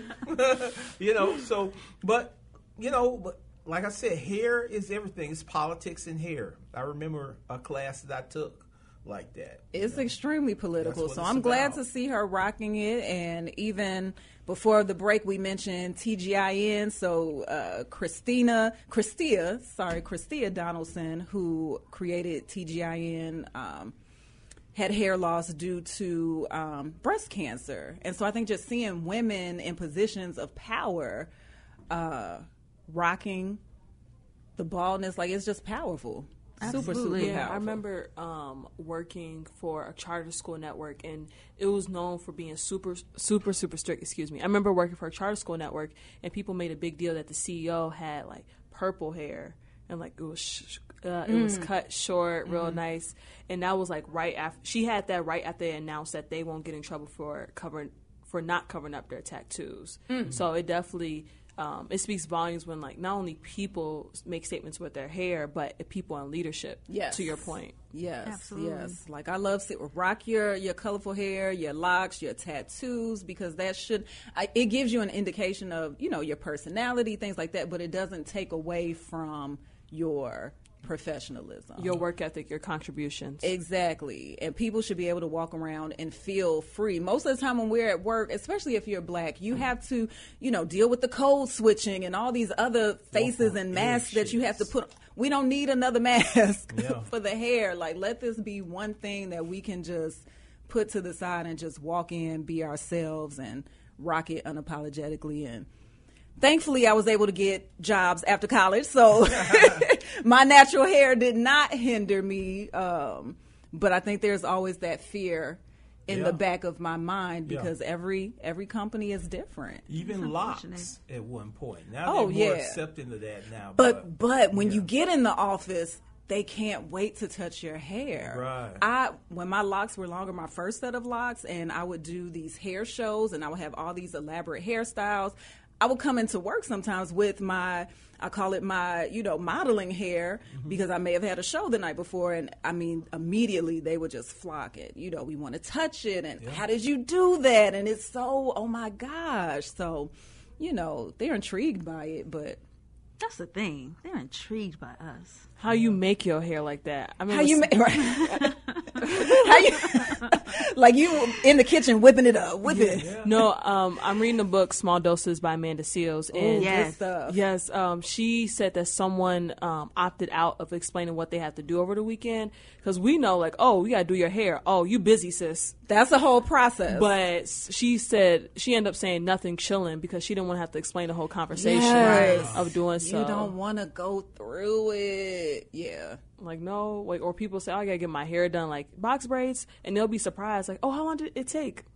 Eight hours. yeah, I, I, I remember dropping a young lady I used to date off at the hair, uh, the hair braiding place, and she said, "Look, I'll see you this evening." And that Right, was I'll- I'll text was- you. Yeah. yeah. Oh yeah. I remember getting micros one time, and it took about twelve hours. Yeah, it takes a Micro. 12 to long 15. time. Oh, 12 to fifteen. 15. So, So why they throwing all this shade? It takes so much effort to make your hair look and like we rock it, and we look good, and we're still winning on the job. Yeah, yeah. Can't stand it. I mean, me for a guy, 30, 40 minutes in the chair. That's it. you know. Must be nice. But it feels good to get cut up. I'm not gonna lie. Really. And he just text you. So when we come back, we are getting ready for the brrr lit round table. Stay tuned in. You're listening to the Kendall Moore Show, WVON 1690. We will be right back after the break. You're listening to Kendall Moore, radio for the next generation on the Talk of Chicago, 1690 AM, WVON.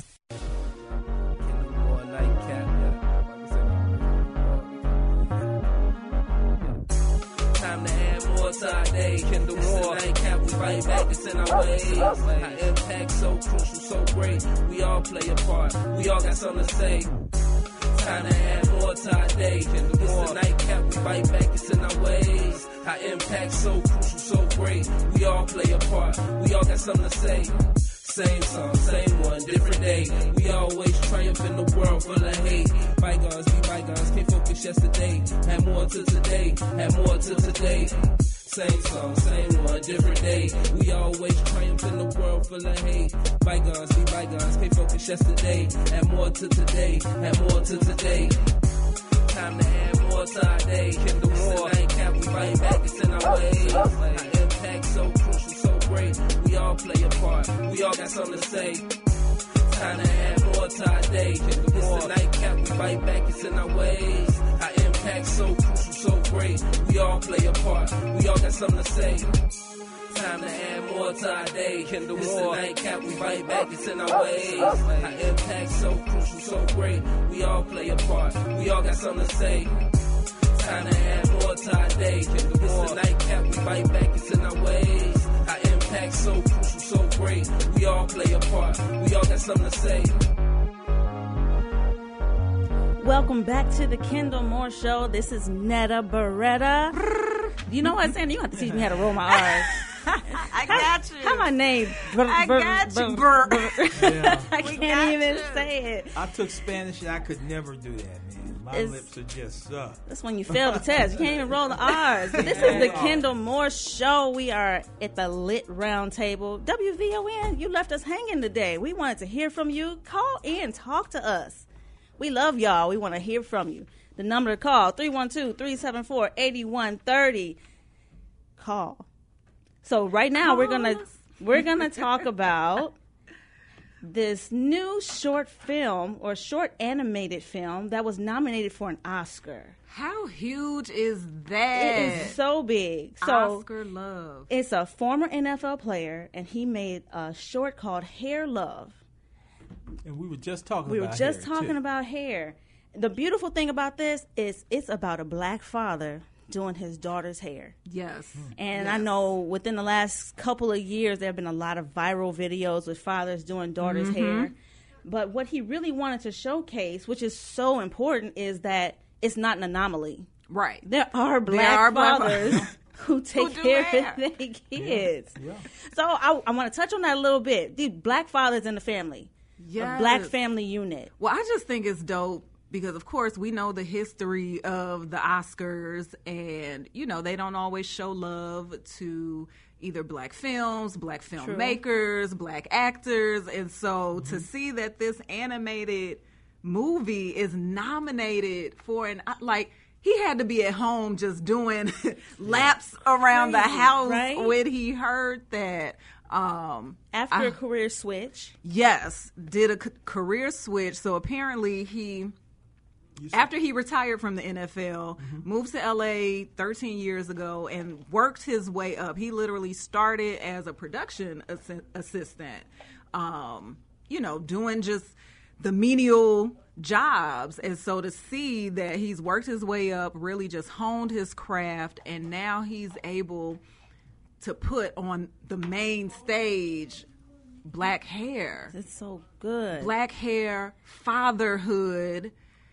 38 years young. And so, yeah, you said that a lot of times they talk about how the black people got snubbed. Right. So I think it's so key that Like we an need to be just shouting We- this out. Absolutely. Let's not just make headlines when we get snubbed. And Let's talk about our animated. It's successes. animated, Yes, yeah. it's an animated short. And I've actually seen this, and it's oh, super cute. And I feel like it's true to life. I remember being a little girl and my mom was dating a gentleman, and he was really the one who spent time teaching me how to do my hair, how to iron clothes, like just how to do basic things. But that was just kind of his lane, and uh, it's not unusual for fathers to kind of pick up that load with their with their little girls. And in this story, um, the creator Matthew Cherry, he's not even a dad. He's not even a dad, but he wanted to highlight those kinds of stories. Black dad excellence. Black dad excellence. Fatherful lives. Yeah, oh, Yes. Oh, yes. That's Come not through original. with the that was some- wordplay. someone I found heard that on the radio. But instead of people always want to harp on like, oh, fatherless lives. No, let's talk about the fatherful lives. Fatherful, yes, that's real. Because yeah, we'll we'll hear all day long about fatherlessness, what what black men aren't doing, and here we just have a prime example of a brother who. Not only himself is doing amazing things, but he's showcasing a part of black lives that we don't always see. So, Well, I've never had to. I, I I only have one child. It's a boy, and I, I take. You him to never had to experience But no you nieces. say no. you say only Barbershop. one. That's such a huge impact. You impacted a whole other life on this planet. Yeah. And I'm sure you love your son. Yeah. You take care of your son. He's son. probably listening now. You're not What's a- up, knucklehead? You're not a deadbeat dad. Like they try to make it seem like all black dads don't take care of their kids. Oh, yeah. The president mm-hmm. didn't even know that it wasn't mostly black people on welfare. Yeah. Mm. so they they try to spin it as if Yeah, we, exactly, exactly. we know we taking care of business. So for the, for it to be nominated for an Academy Award, that's the highest esteem. It's huge. Like that would make me want to tune in just to see The it and support. Best animated short Yeah. Academy Award. Okay. Like that. Yeah, That would that would be see worth watching. Why you keep reiterating? Hopefully that? that's 'Cause a- it's a, it's a short It's and an not a full animated. No, but that's that's still good. That's yes, great. it absolutely That's great. is. I just want to be uh, more descriptive. I don't want people to think this nominated his best film, but it's the best Right. animated In short. that category. In that Good. category, Yeah, that it category. was. Yes. Yeah. He will still be able to put an Oscar on his mantle should Exactly. he win. It's so many different stereotypes that he breaks through with that though, because Mm-hmm. he used to be an NFL player. He's not just a dumb jock. Right. Yep. Right. He actually He is had a plan. something. Exactly, something impactful. Will, your What? son, he plays sports. He used to play sports. My son was a uh, baseball player and a basketball player. He got recruited. The uh, Diamondbacks uh, hitting coach came to look at him uh, some years ago and asked him to come to camp. And he told me, "Dad, I didn't. I don't want to play baseball anymore. I just want to go be academic." So he Aw. went to college. He became the valedictorian at Lewis All right. University. And he went and studied over in London. Yeah. That's Yeah. awesome. And- Studying and abroad. He was a good athlete. He could hit a 90 mile per hour ball, but he gets that from his uncles because my brothers played baseball and they was really good. You know, so he didn't get that from me. Uh, But shout out to you though that he had the the confidence in your relationship that he would tell you, "No, Dad, I don't want to play sports." Yeah. Because how Yeah. many fathers are like, "You're gonna be an athlete. You're gonna be a professional." He said, "I want to do school." you know, I, I always gave him a lot of options to do things and just told him he could do whatever he wanted to do. But I never tried to say, well, you're going to do this. You know, I just made sure I uh, put a lot of things on his plate, and then he made he makes the choice. So he's uh, in aviation and he flies planes and he does a lot of stuff. All right. Yeah, because Lewis is known for that. Yeah, for doing yeah, this. So, yeah. Question: What do you think it means to be a black dad, and how do you, how do you feel like your worldview and your parenting skills are influenced by you being black? Oh wow. I tell my son this all the time. I say, "Man, you make me look good. you, know, you make me look good, boy. You know, um, I, I I could just tell you, you know, your children are a reflection of you. You know, and uh, if they do well in life, or if they're even, you know, we all have a different definition of what well is. You know, but if they're doing good, you know, they're working, they're striving, then you did a good job. You know what I mean? You you planted that seed in them. You know, so that's really what it's about. this with this short, I think it's really important that he calls out a different aspect of fatherhood. Right. The Right. fact that mm-hmm. he is doing his daughter's hair. Mm-hmm. And like you mentioned about doing laundry or Mm-hmm. there's still so many gender roles associated Exactly. with parenting. Exactly. It's okay for a father to do his daughter's hair. It's okay for him to cook dinner.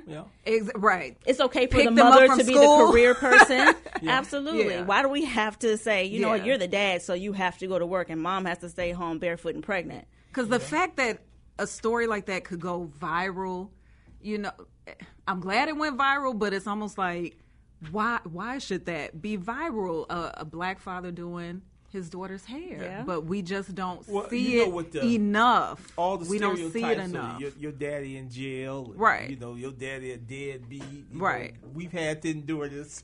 Like ladies, we've got to keep celebrating you it. You know. But you you just it's a, just a a genre change. It's a thought change, you know, and, and we're starting to see you know things like that. I'm pretty sure if I had a daughter, I would be doing the same thing. I got a lot of nieces. So, but I never had to braid their hair. They always had somebody to braid their hair. But I'm pretty sure I'd be doing the same thing. And I think it gives men courage to, you know, step up in that way because maybe some men are afraid to start trying to do their little girl's hair because it's like I have no experience with little girls' hair, so It is daunting. Because you want her to look cute. Right. You know, you don't want to say, oh, my daddy did my hair. And they're like, I can We tell. can tell. We can. I can tell. I have, a, I have a friend from media school, um, and he like he co-parents with his daughter's mother, and he gets her on the weekends, and he was like, "That's the one thing I, I make sure she looks nice because that's what kids get picked on for their appearance." Exactly. And then just thinking about the relationship between my dad and myself, like I was raised like, "Oh, you stay out of your dad's way, cover up." Like he works, be quiet because he's sleeping. So the imagery, Old school. old school. Like you stay out the way. If you you must have did something really bad if you come in contact with your dad. With your so, dad, yeah. So to have a short film, what would you say? Mm-hmm. Yeah, a short film about a man doing his daughter's hair, like that shows like, oh, this is parenting. It's not a dad Yes. thing, a mom Yes. thing. It's like Mhm. you make this child like take an active role into your parenting. So Yeah, shows that you care a lot about your child to even do something that that's really personal. You know what I mean? Something that traditionally the mother or even the, the aunt or the girlfriend, you would ask the girlfriend, "Could you braid her hair for me?" or something. Right. You know what I mean? So yeah. Because the only way my dad intervened with my sisters and I getting our hair done was when I, I'm not tender headed, but when my sisters would be crying, my dad would just jump in. Like, I love him, but he he like I like saw your picture of your daddy and you on Facebook. I saw that. I was Uh, like, "Oh, okay." And, uh, I see it. and um, he tries to control situations by force. So the only time he got involved with our hair was when he would like come save the day when my mom was hurting our hair. Like we'll be crying like, "Oh my god!" Blah, blah, blah. And Dad like, "What are you doing it up?" Well, speaking of situations of force and segueing, we got another NFL player in the headlines that we want to talk about. So we'll be right back after this break. It's the Kendall Moore Show.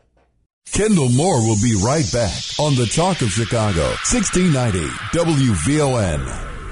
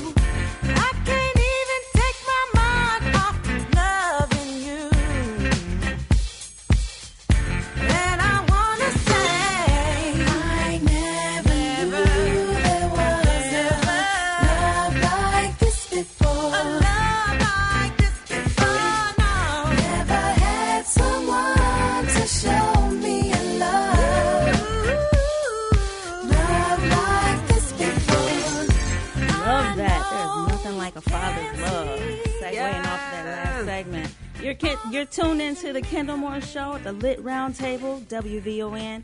Make sure you check us out on social media, The Kendall Moore Show on Facebook and Instagram. Tune in to our live feed so you can see us as you hear us.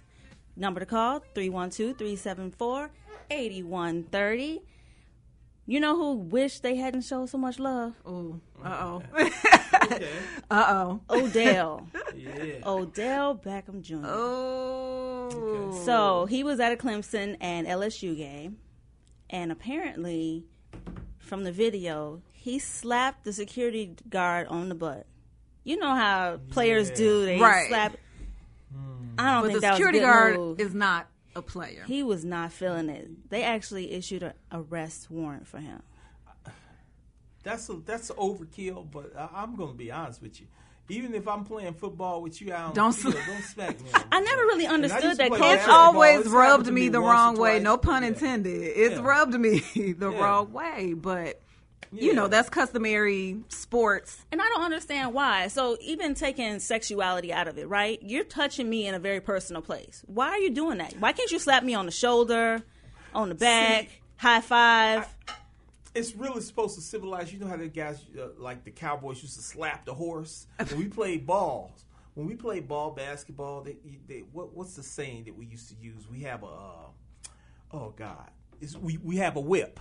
You know, that's. Mm. me. That means you have guys on the team that are great. They're so good. We're gonna beat everybody. So we got a whip, and and that's the thing. The whip is you pat them on the butt. Good, you scored that. You know, you scored. You hit that shot. Bam. But here's the thing. Like he's a horse? Yeah, get, that's what. Yeah, that's what we say. You know, I don't know if they still use that Right. term, but, Or whip like a slave, like say, Man, where- we got a whip going. A whip means that ha, you know, we could play, and we were beating everybody on the court that day. So you know, you would occasionally get a smack on the butt. But you know, I'm like this, man. Don't smack me on my butt. Man. Hey, no, Well, it- no, just just tap me on my shoulder. You Right. know, And then in this case, it Good wasn't a teammate. Like you're act- acting way too familiar Yeah. with this guard who apparently like went into the room to reprimand them for you know smoking whatever they were doing. And don't don't hit me. He's not your team. He's, He's not, not your teammate. I'm not on your team. And he was already in a bad mood. You Right. can see the look on his face. He was not Right. playing. So here you come, popping people on the butt. And then also he potentially getting the players in trouble because it seems like he was handing out cash. Which is definitely a no no. Who provided Oh. the tape? Who? where did the know, tape come from? It looks like a player. It, looked like a candid it could look shot like a- from a right. player on the team. This was after the game, so it could Mm-hmm. it could look like a bribe. You I don't think he intended to catch him though. He was already just recording, and then that, That happened. happened. And yeah, yeah, yeah, but I'm, but he shared it though. Yeah, he did share it, but it's more than just a bribe. They press charges. Yeah. So is so is the guard doing too much by pressing charges, or was Odell doing too much by hitting him? Which one? I, I think they're both doing too much, but you never know what happened after that. You never know what they said to each other. Right. You know, he might have got smart mouth with him or something afterwards, like, man, don't hit me. Yeah. And then the next thing you know, you know, he's like, well, I'm going to press charges on you. I doubt if anything will come from it, but we'll see what happens, unless he was damaged. Because was the smack on the butt the same type of smack that you would give a player? Like it wasn't a I'm trying to be confrontational hit No, you. Ty- it's right. a exactly a It was- sports.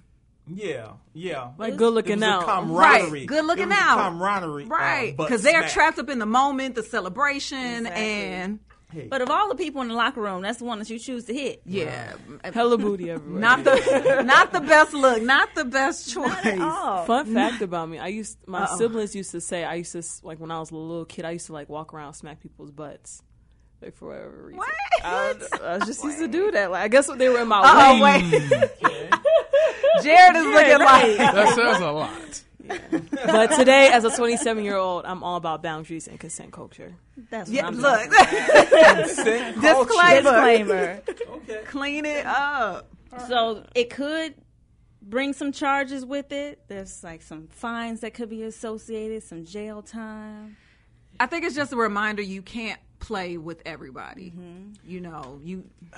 I mean, Like you gonna really authority. send the guy to jail for that, or is he gonna go see a psychiatrist and say he can't sleep and all that? I- stuff? I don't You know. what I We- mean? because that's what they do. They we take it already to the talked extreme, about You know, we already talked about stricter punishments Right. for us. Because he might So- run this all the way up the chain of command. And then Yeah. what? I mean, it's already in the news. You know what I'm Because saying? you Like- have to. I'm not a lawyer, but I would. I would think you have to show that some damage was done, right? No, not necessarily. Because the charge is battery. Just the fact that he hit him is a Okay. charge. Okay. I wish the same energy was toward women who experience sexual assault. Amen. On a regular basis. you one. gotta have all the evidence, Yeah. all Yeah. the things, and well, you were wearing something really tight, and you know, You like I saw a meme. Yeah, I saw a meme about um about officer with tight pants and like drawing attention to her butt, but That was just her butt, too. right? She Like, that's in a just her uniform. like this is just my that's her hair. This is just uniform. her- right? She didn't go and get some leggings and wear leggings on the job. This is But that happens with especially black women, I'm sure Latina women as well. Just if you're a school teacher and you if you're putting on your, you know, semi professional casual clothing, your body is your body, your shape is your shape. yeah, But because teacher bay. Yeah. Mm-hmm. The se- Yeah. I think she was a second grade Oh, teacher. you talking about that that picture with that that meme with that teacher? Yeah, she had like the, the pink. skirt? No, it was a pink dress. It was a pink dress. and they were like, "Oh, she's overdressed," but it was it was like a short sleeve dress that was form fitting. Oh, you're talking about the other teacher who they they tried to kick her out of the school or something, right? But Yeah. she was just shapely. When They you have when you're voluptuous like that, you got curves. It's hard to hide that. Everything about us is political. Just going back to what we talked about, ear- it could Yeah, be the hair, our shape. We can't help it. What What do you want people to do? What do Right. you want women to do? So But, but historically, black women have been over sexualized. Yeah, you have. But you know, I'm uh, okay. So here's the thing: when you twerking on the uh, Instagram, Don't act like it's only black women that twerk. You're right, but this is any woman. When you twerking on Instagram, you're gonna attract the wrong type of guys. You're not gonna try. See, I understand. This is how I understand it from a man's perspective, and I really thought about this. Women don't dress for men; they dress for other women. I do understand that, but it's okay if you attract the kind of man you want while you're dressed a certain way. Or women dress for themselves. That's what about I'm saying. Yeah.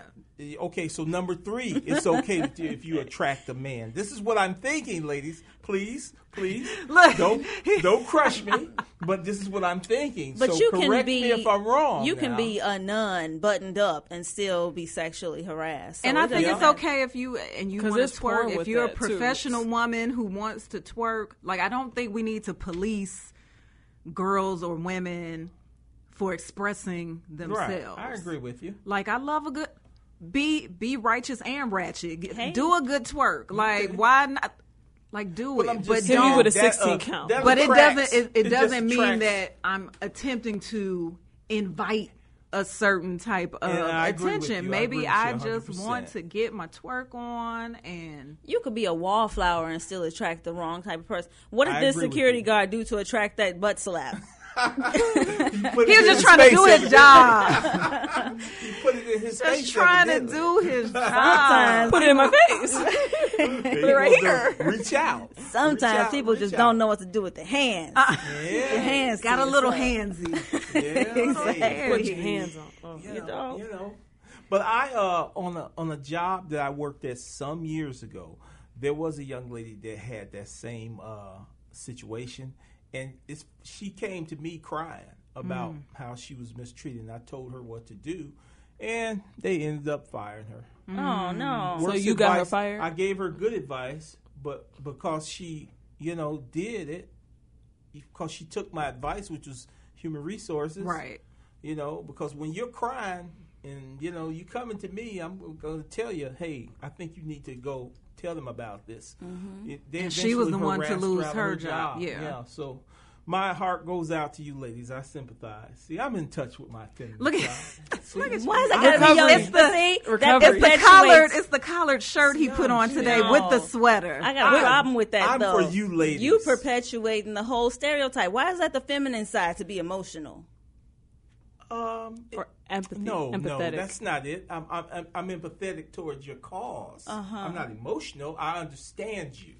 See, or I attempt to. But why is I am, that in I am touch a man. with the feminine side? I'm in. I'm, Why is that not in touch with your human side? You're actually you're, you're actually right, Nelly. Look at look at you, but you know what? Okay. You're Kendall, right. help right. me. Right. Like, you're right. no, but I do appreciate you bringing up that point of her getting fired because I remember I think it was a conversation we were talking about someone with sexual assault. Um, I think it was Tavis Smiley, and it was mentioned something along the lines, but why women don't come out as Yeah. openly Right. Yeah. about certain things, like Right. oh, my job's in jeopardy. So Right, and, and that was some of the things she talked to me about too. Mhm. Um, she she was worried about what was going to happen to her, and yeah, they eventually did harass her out of her job. They harassed her out of her job. Well, she needed to be out of that. That sounds like a toxic environment. And even if they had looked into that situation, there probably would have been other things that they would have Absolutely. tried to put on her. So yeah.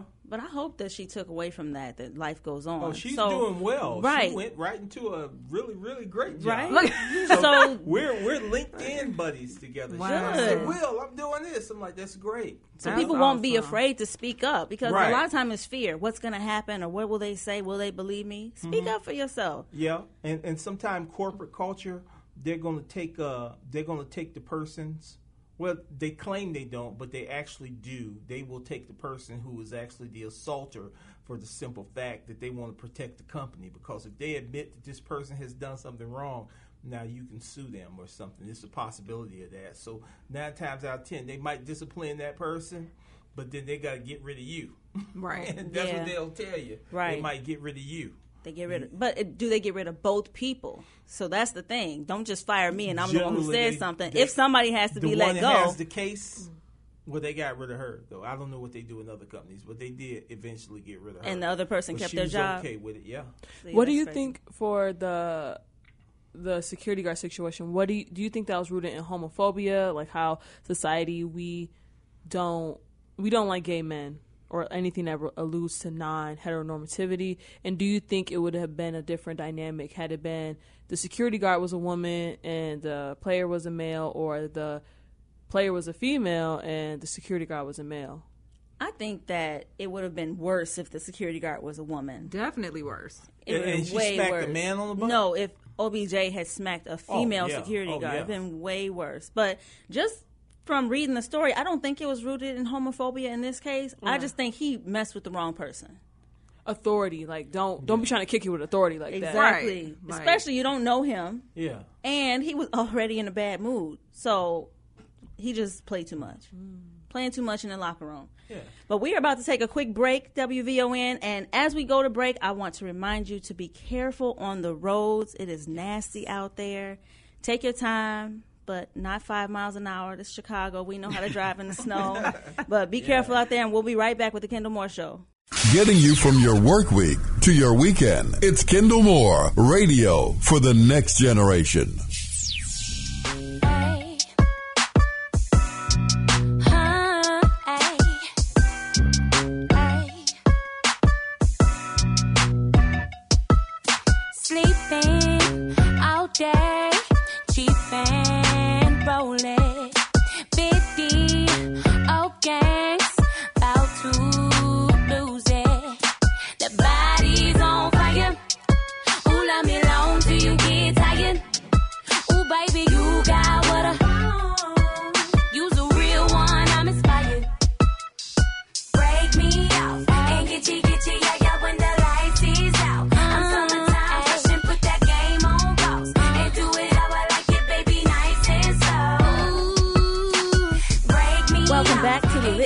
Lit Roundtable on the Kendall Moore Show, WVM, WVON, AM 1690. Thank you for tuning in with us and letting us get you from your work week to your weekend. We are turning the page. I can't do the page shuffle the, quite the way Kendall Moore does. I'm just gonna uh, flip. I'm gonna flip, Flip the the page like script. this. Flip the All right, script. so now we're gonna talk about Yung Joc. Mm-hmm. Apparently, he was driving for a rideshare company and got all kinds of shade and pushback and gossip about him for driving rideshare. Yeah. Like, no So- shame so see, in he, that. He ain't flossing. You know, he ain't on that. Ain't no oh. bucket seats.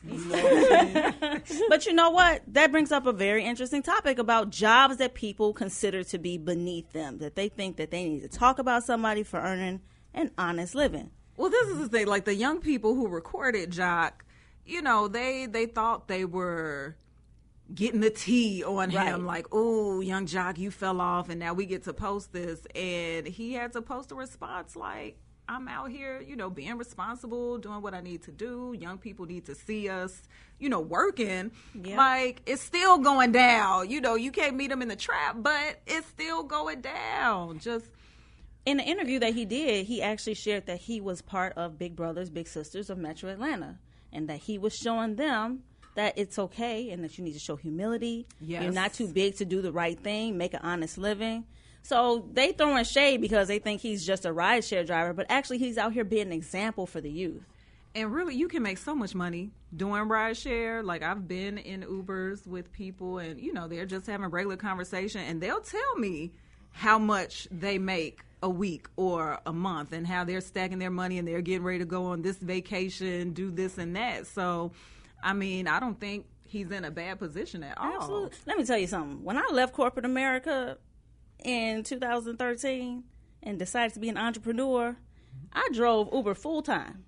I made more driving Uber than Oh, I did yeah. in my corporate job working in mortgages. Wow. So people throwing all these different stereotypes around, but just in general, people who do jobs of service. Why is it so frowned upon when they're offering you a service that you need? Right. Yeah. Especially if you're not willing to do that service, that job yourself. So you want to take advantage of the ride share. You want to take advantage of the grocery store, but you want to shame the clerk or whatever job it somebody has to do these jobs to keep the economy running and they're providing for themselves, they're providing for them fam- their families. So if you're not going to do it, don't shame the person Yeah. that is. Absolutely. And also just thinking about like he could have clowned them like, oh, Oh, wh- why you why you using rideshare? Why you ain't get your own whip, right? Exactly. And then also as someone who has family members who went to jail, um, I commend him just because he could be doing illegal things. Exactly. Whether he could be doing things that lack integrity, and then also just thinking about people with s- social media, microwave success. Back in the day, before there was social media, you could document all this and ride sharing. Mhm. Like people were doing other things to make ends meet. Like if you're in the act, like acting career, you would like waitress. Just that's Mhm. just one example, but. He, I admire him for doing that. He's showing the struggle. Like the entertainment industry is not consistent. I don't know what he's Right, doing, right. or but you gotta adapt. And Exactly. also, he's a father, so you can't understand if you could bum around and you don't have kids, but he got he got someone to feed. So It's just like a couple of years ago, you know, Geoffrey Owens, the actor from the Cosby Yep. Show, Mhm. Yep. and he was bagging groceries at well, I think Trader Joe's. Trader Joe's. Yep.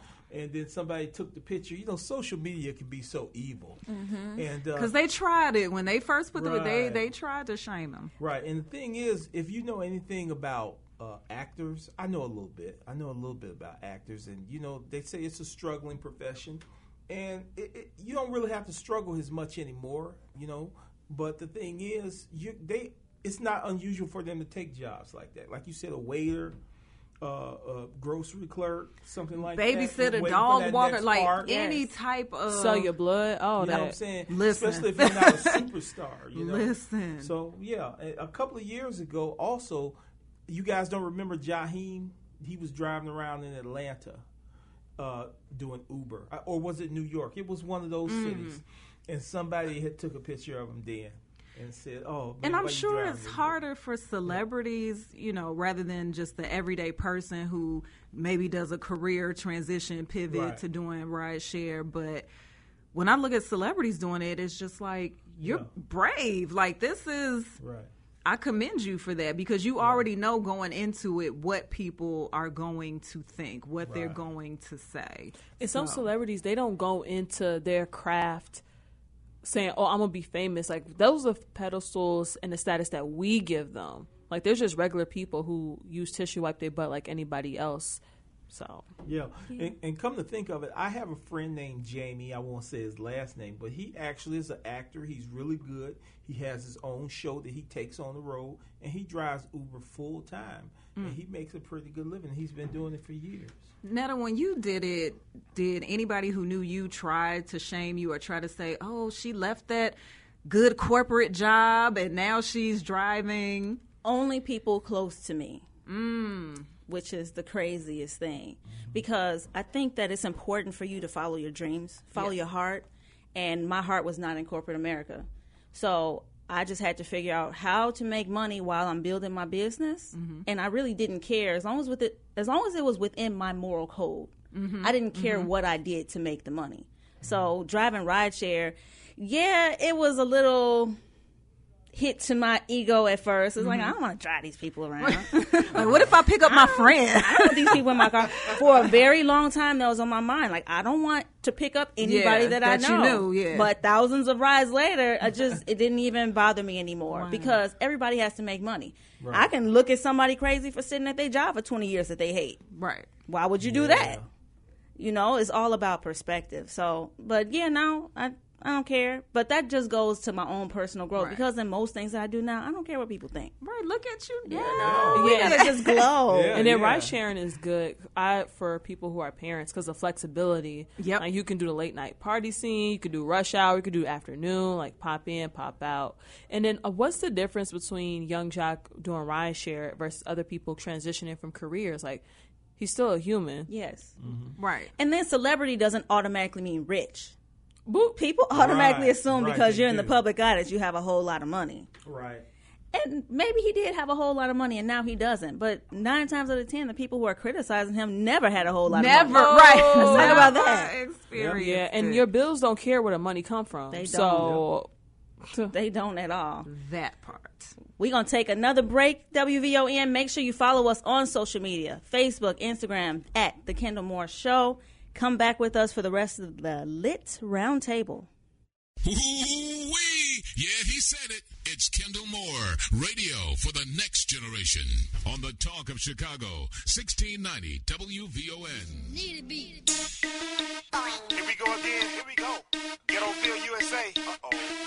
You know I go by the name Nitti, right? Uh huh. I gotta introduce y'all another my, my squad, right? Who is this man? This go by the name of Joc. Joc. He resides in College Park, right? College Park, CP. But for right now, what we gotta do for y'all? What we gonna do? We gotta give y'all a hit, huh?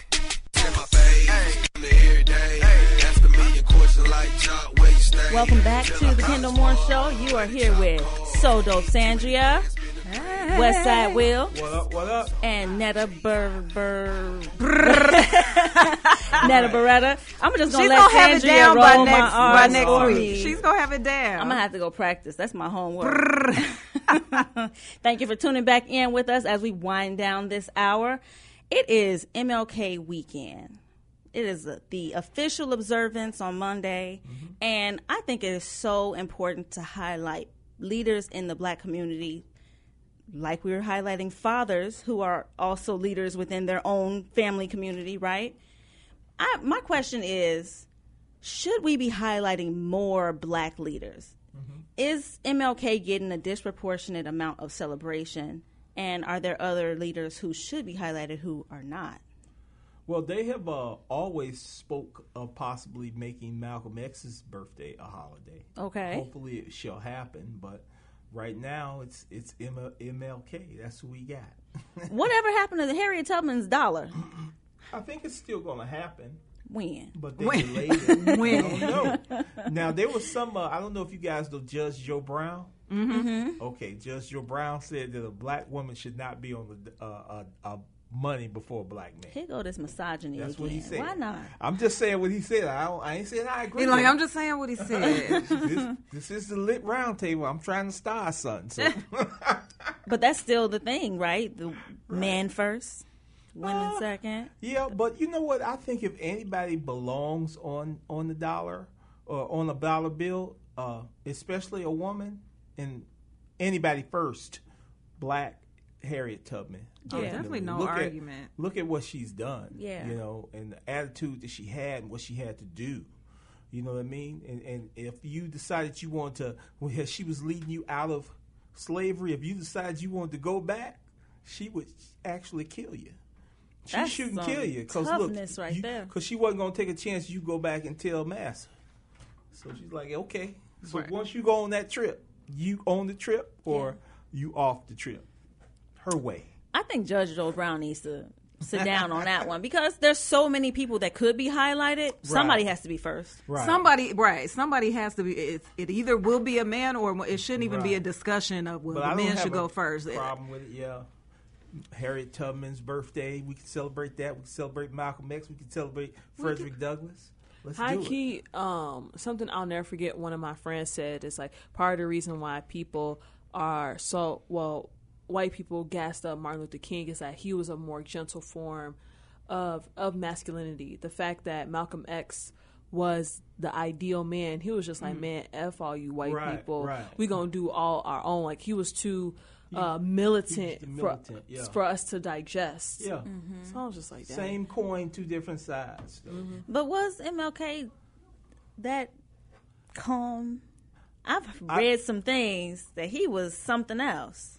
I think uh, I think everybody in a movement, you know, when they're behind closed doors, yeah, you, they gotta get be a little rough. You know, Pe- you know. Mm-hmm. I wish they would show that part of him. All all politicians and people and that type- they kind of different, but it's about their organization. If they're trying to do something, they don't have time for you to mess around like that. And then Right. yeah, the message. It was about the message and how he delivered it when he when he got out there. So yeah, I mean, definitely he was more refined in what he was trying to say. But toward the end of his life, he had made that speech. The Mhm. speech they say actually got him killed because he suddenly realized that.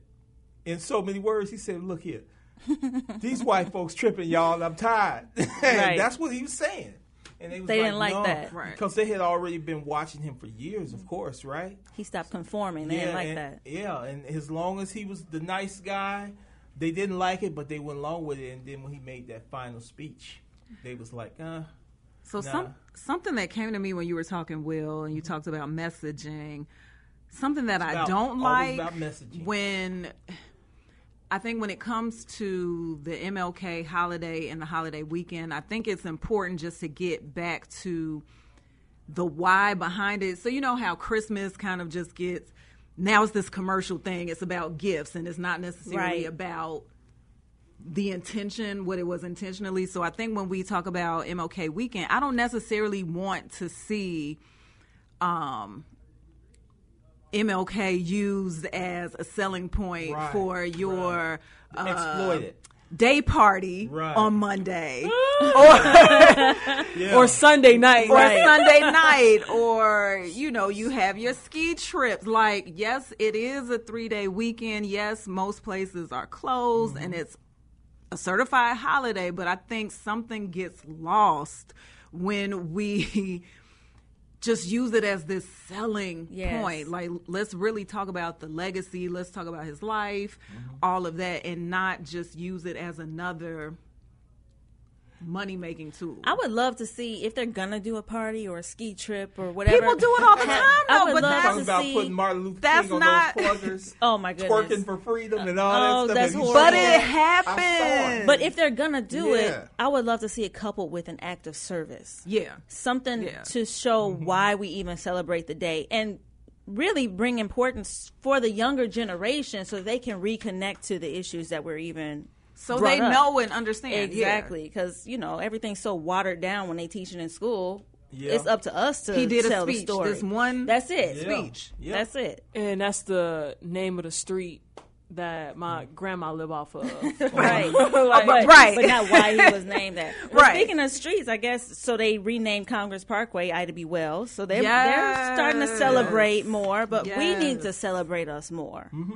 and not just on mlk day not just during black history month Uh-huh. And not just celebrating, but also making history for ourselves. absolutely oh yes absolutely so so Dr. Dorothy Tillman will most likely be in this studio tomorrow morning at six, and I know she listens to the show, and she always say you got to think black, black, black, black, black, black, black, black, black, black.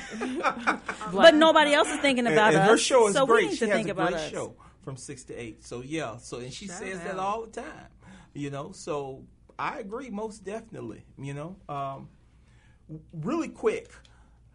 This weekend, something historic may happen. Uh, the Illinois Senate is about to appoint its first Senate president, and everybody's excited.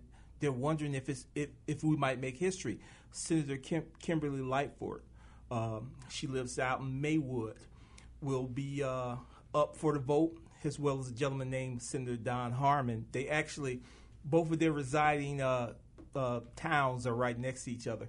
Um, the thing is, it has to be a, a 30, it has to be at least 30 people that vote for them. Okay. And uh, I'm like this, you know, I think this is an opportunity to make history, you know, um, and I think we should take that into consideration as we go into the Martin Luther King holiday. Now, I'm not going to say who I think should be the Senate president, if, if any other other senators are listening, but I'll, I'll say this.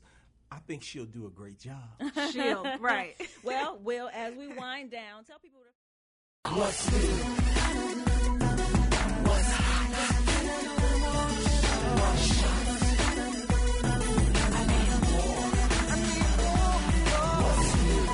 The new generation.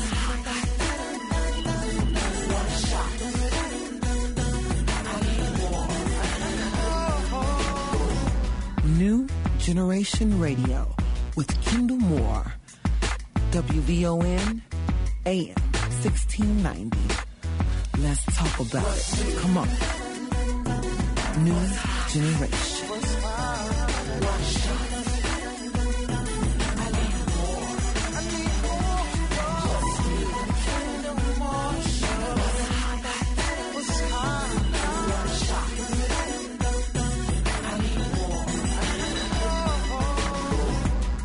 Kendall Moore, Talk Radio. WVON AM 1690. Streaming live from the web. WVON.com. Let's talk about it. What's?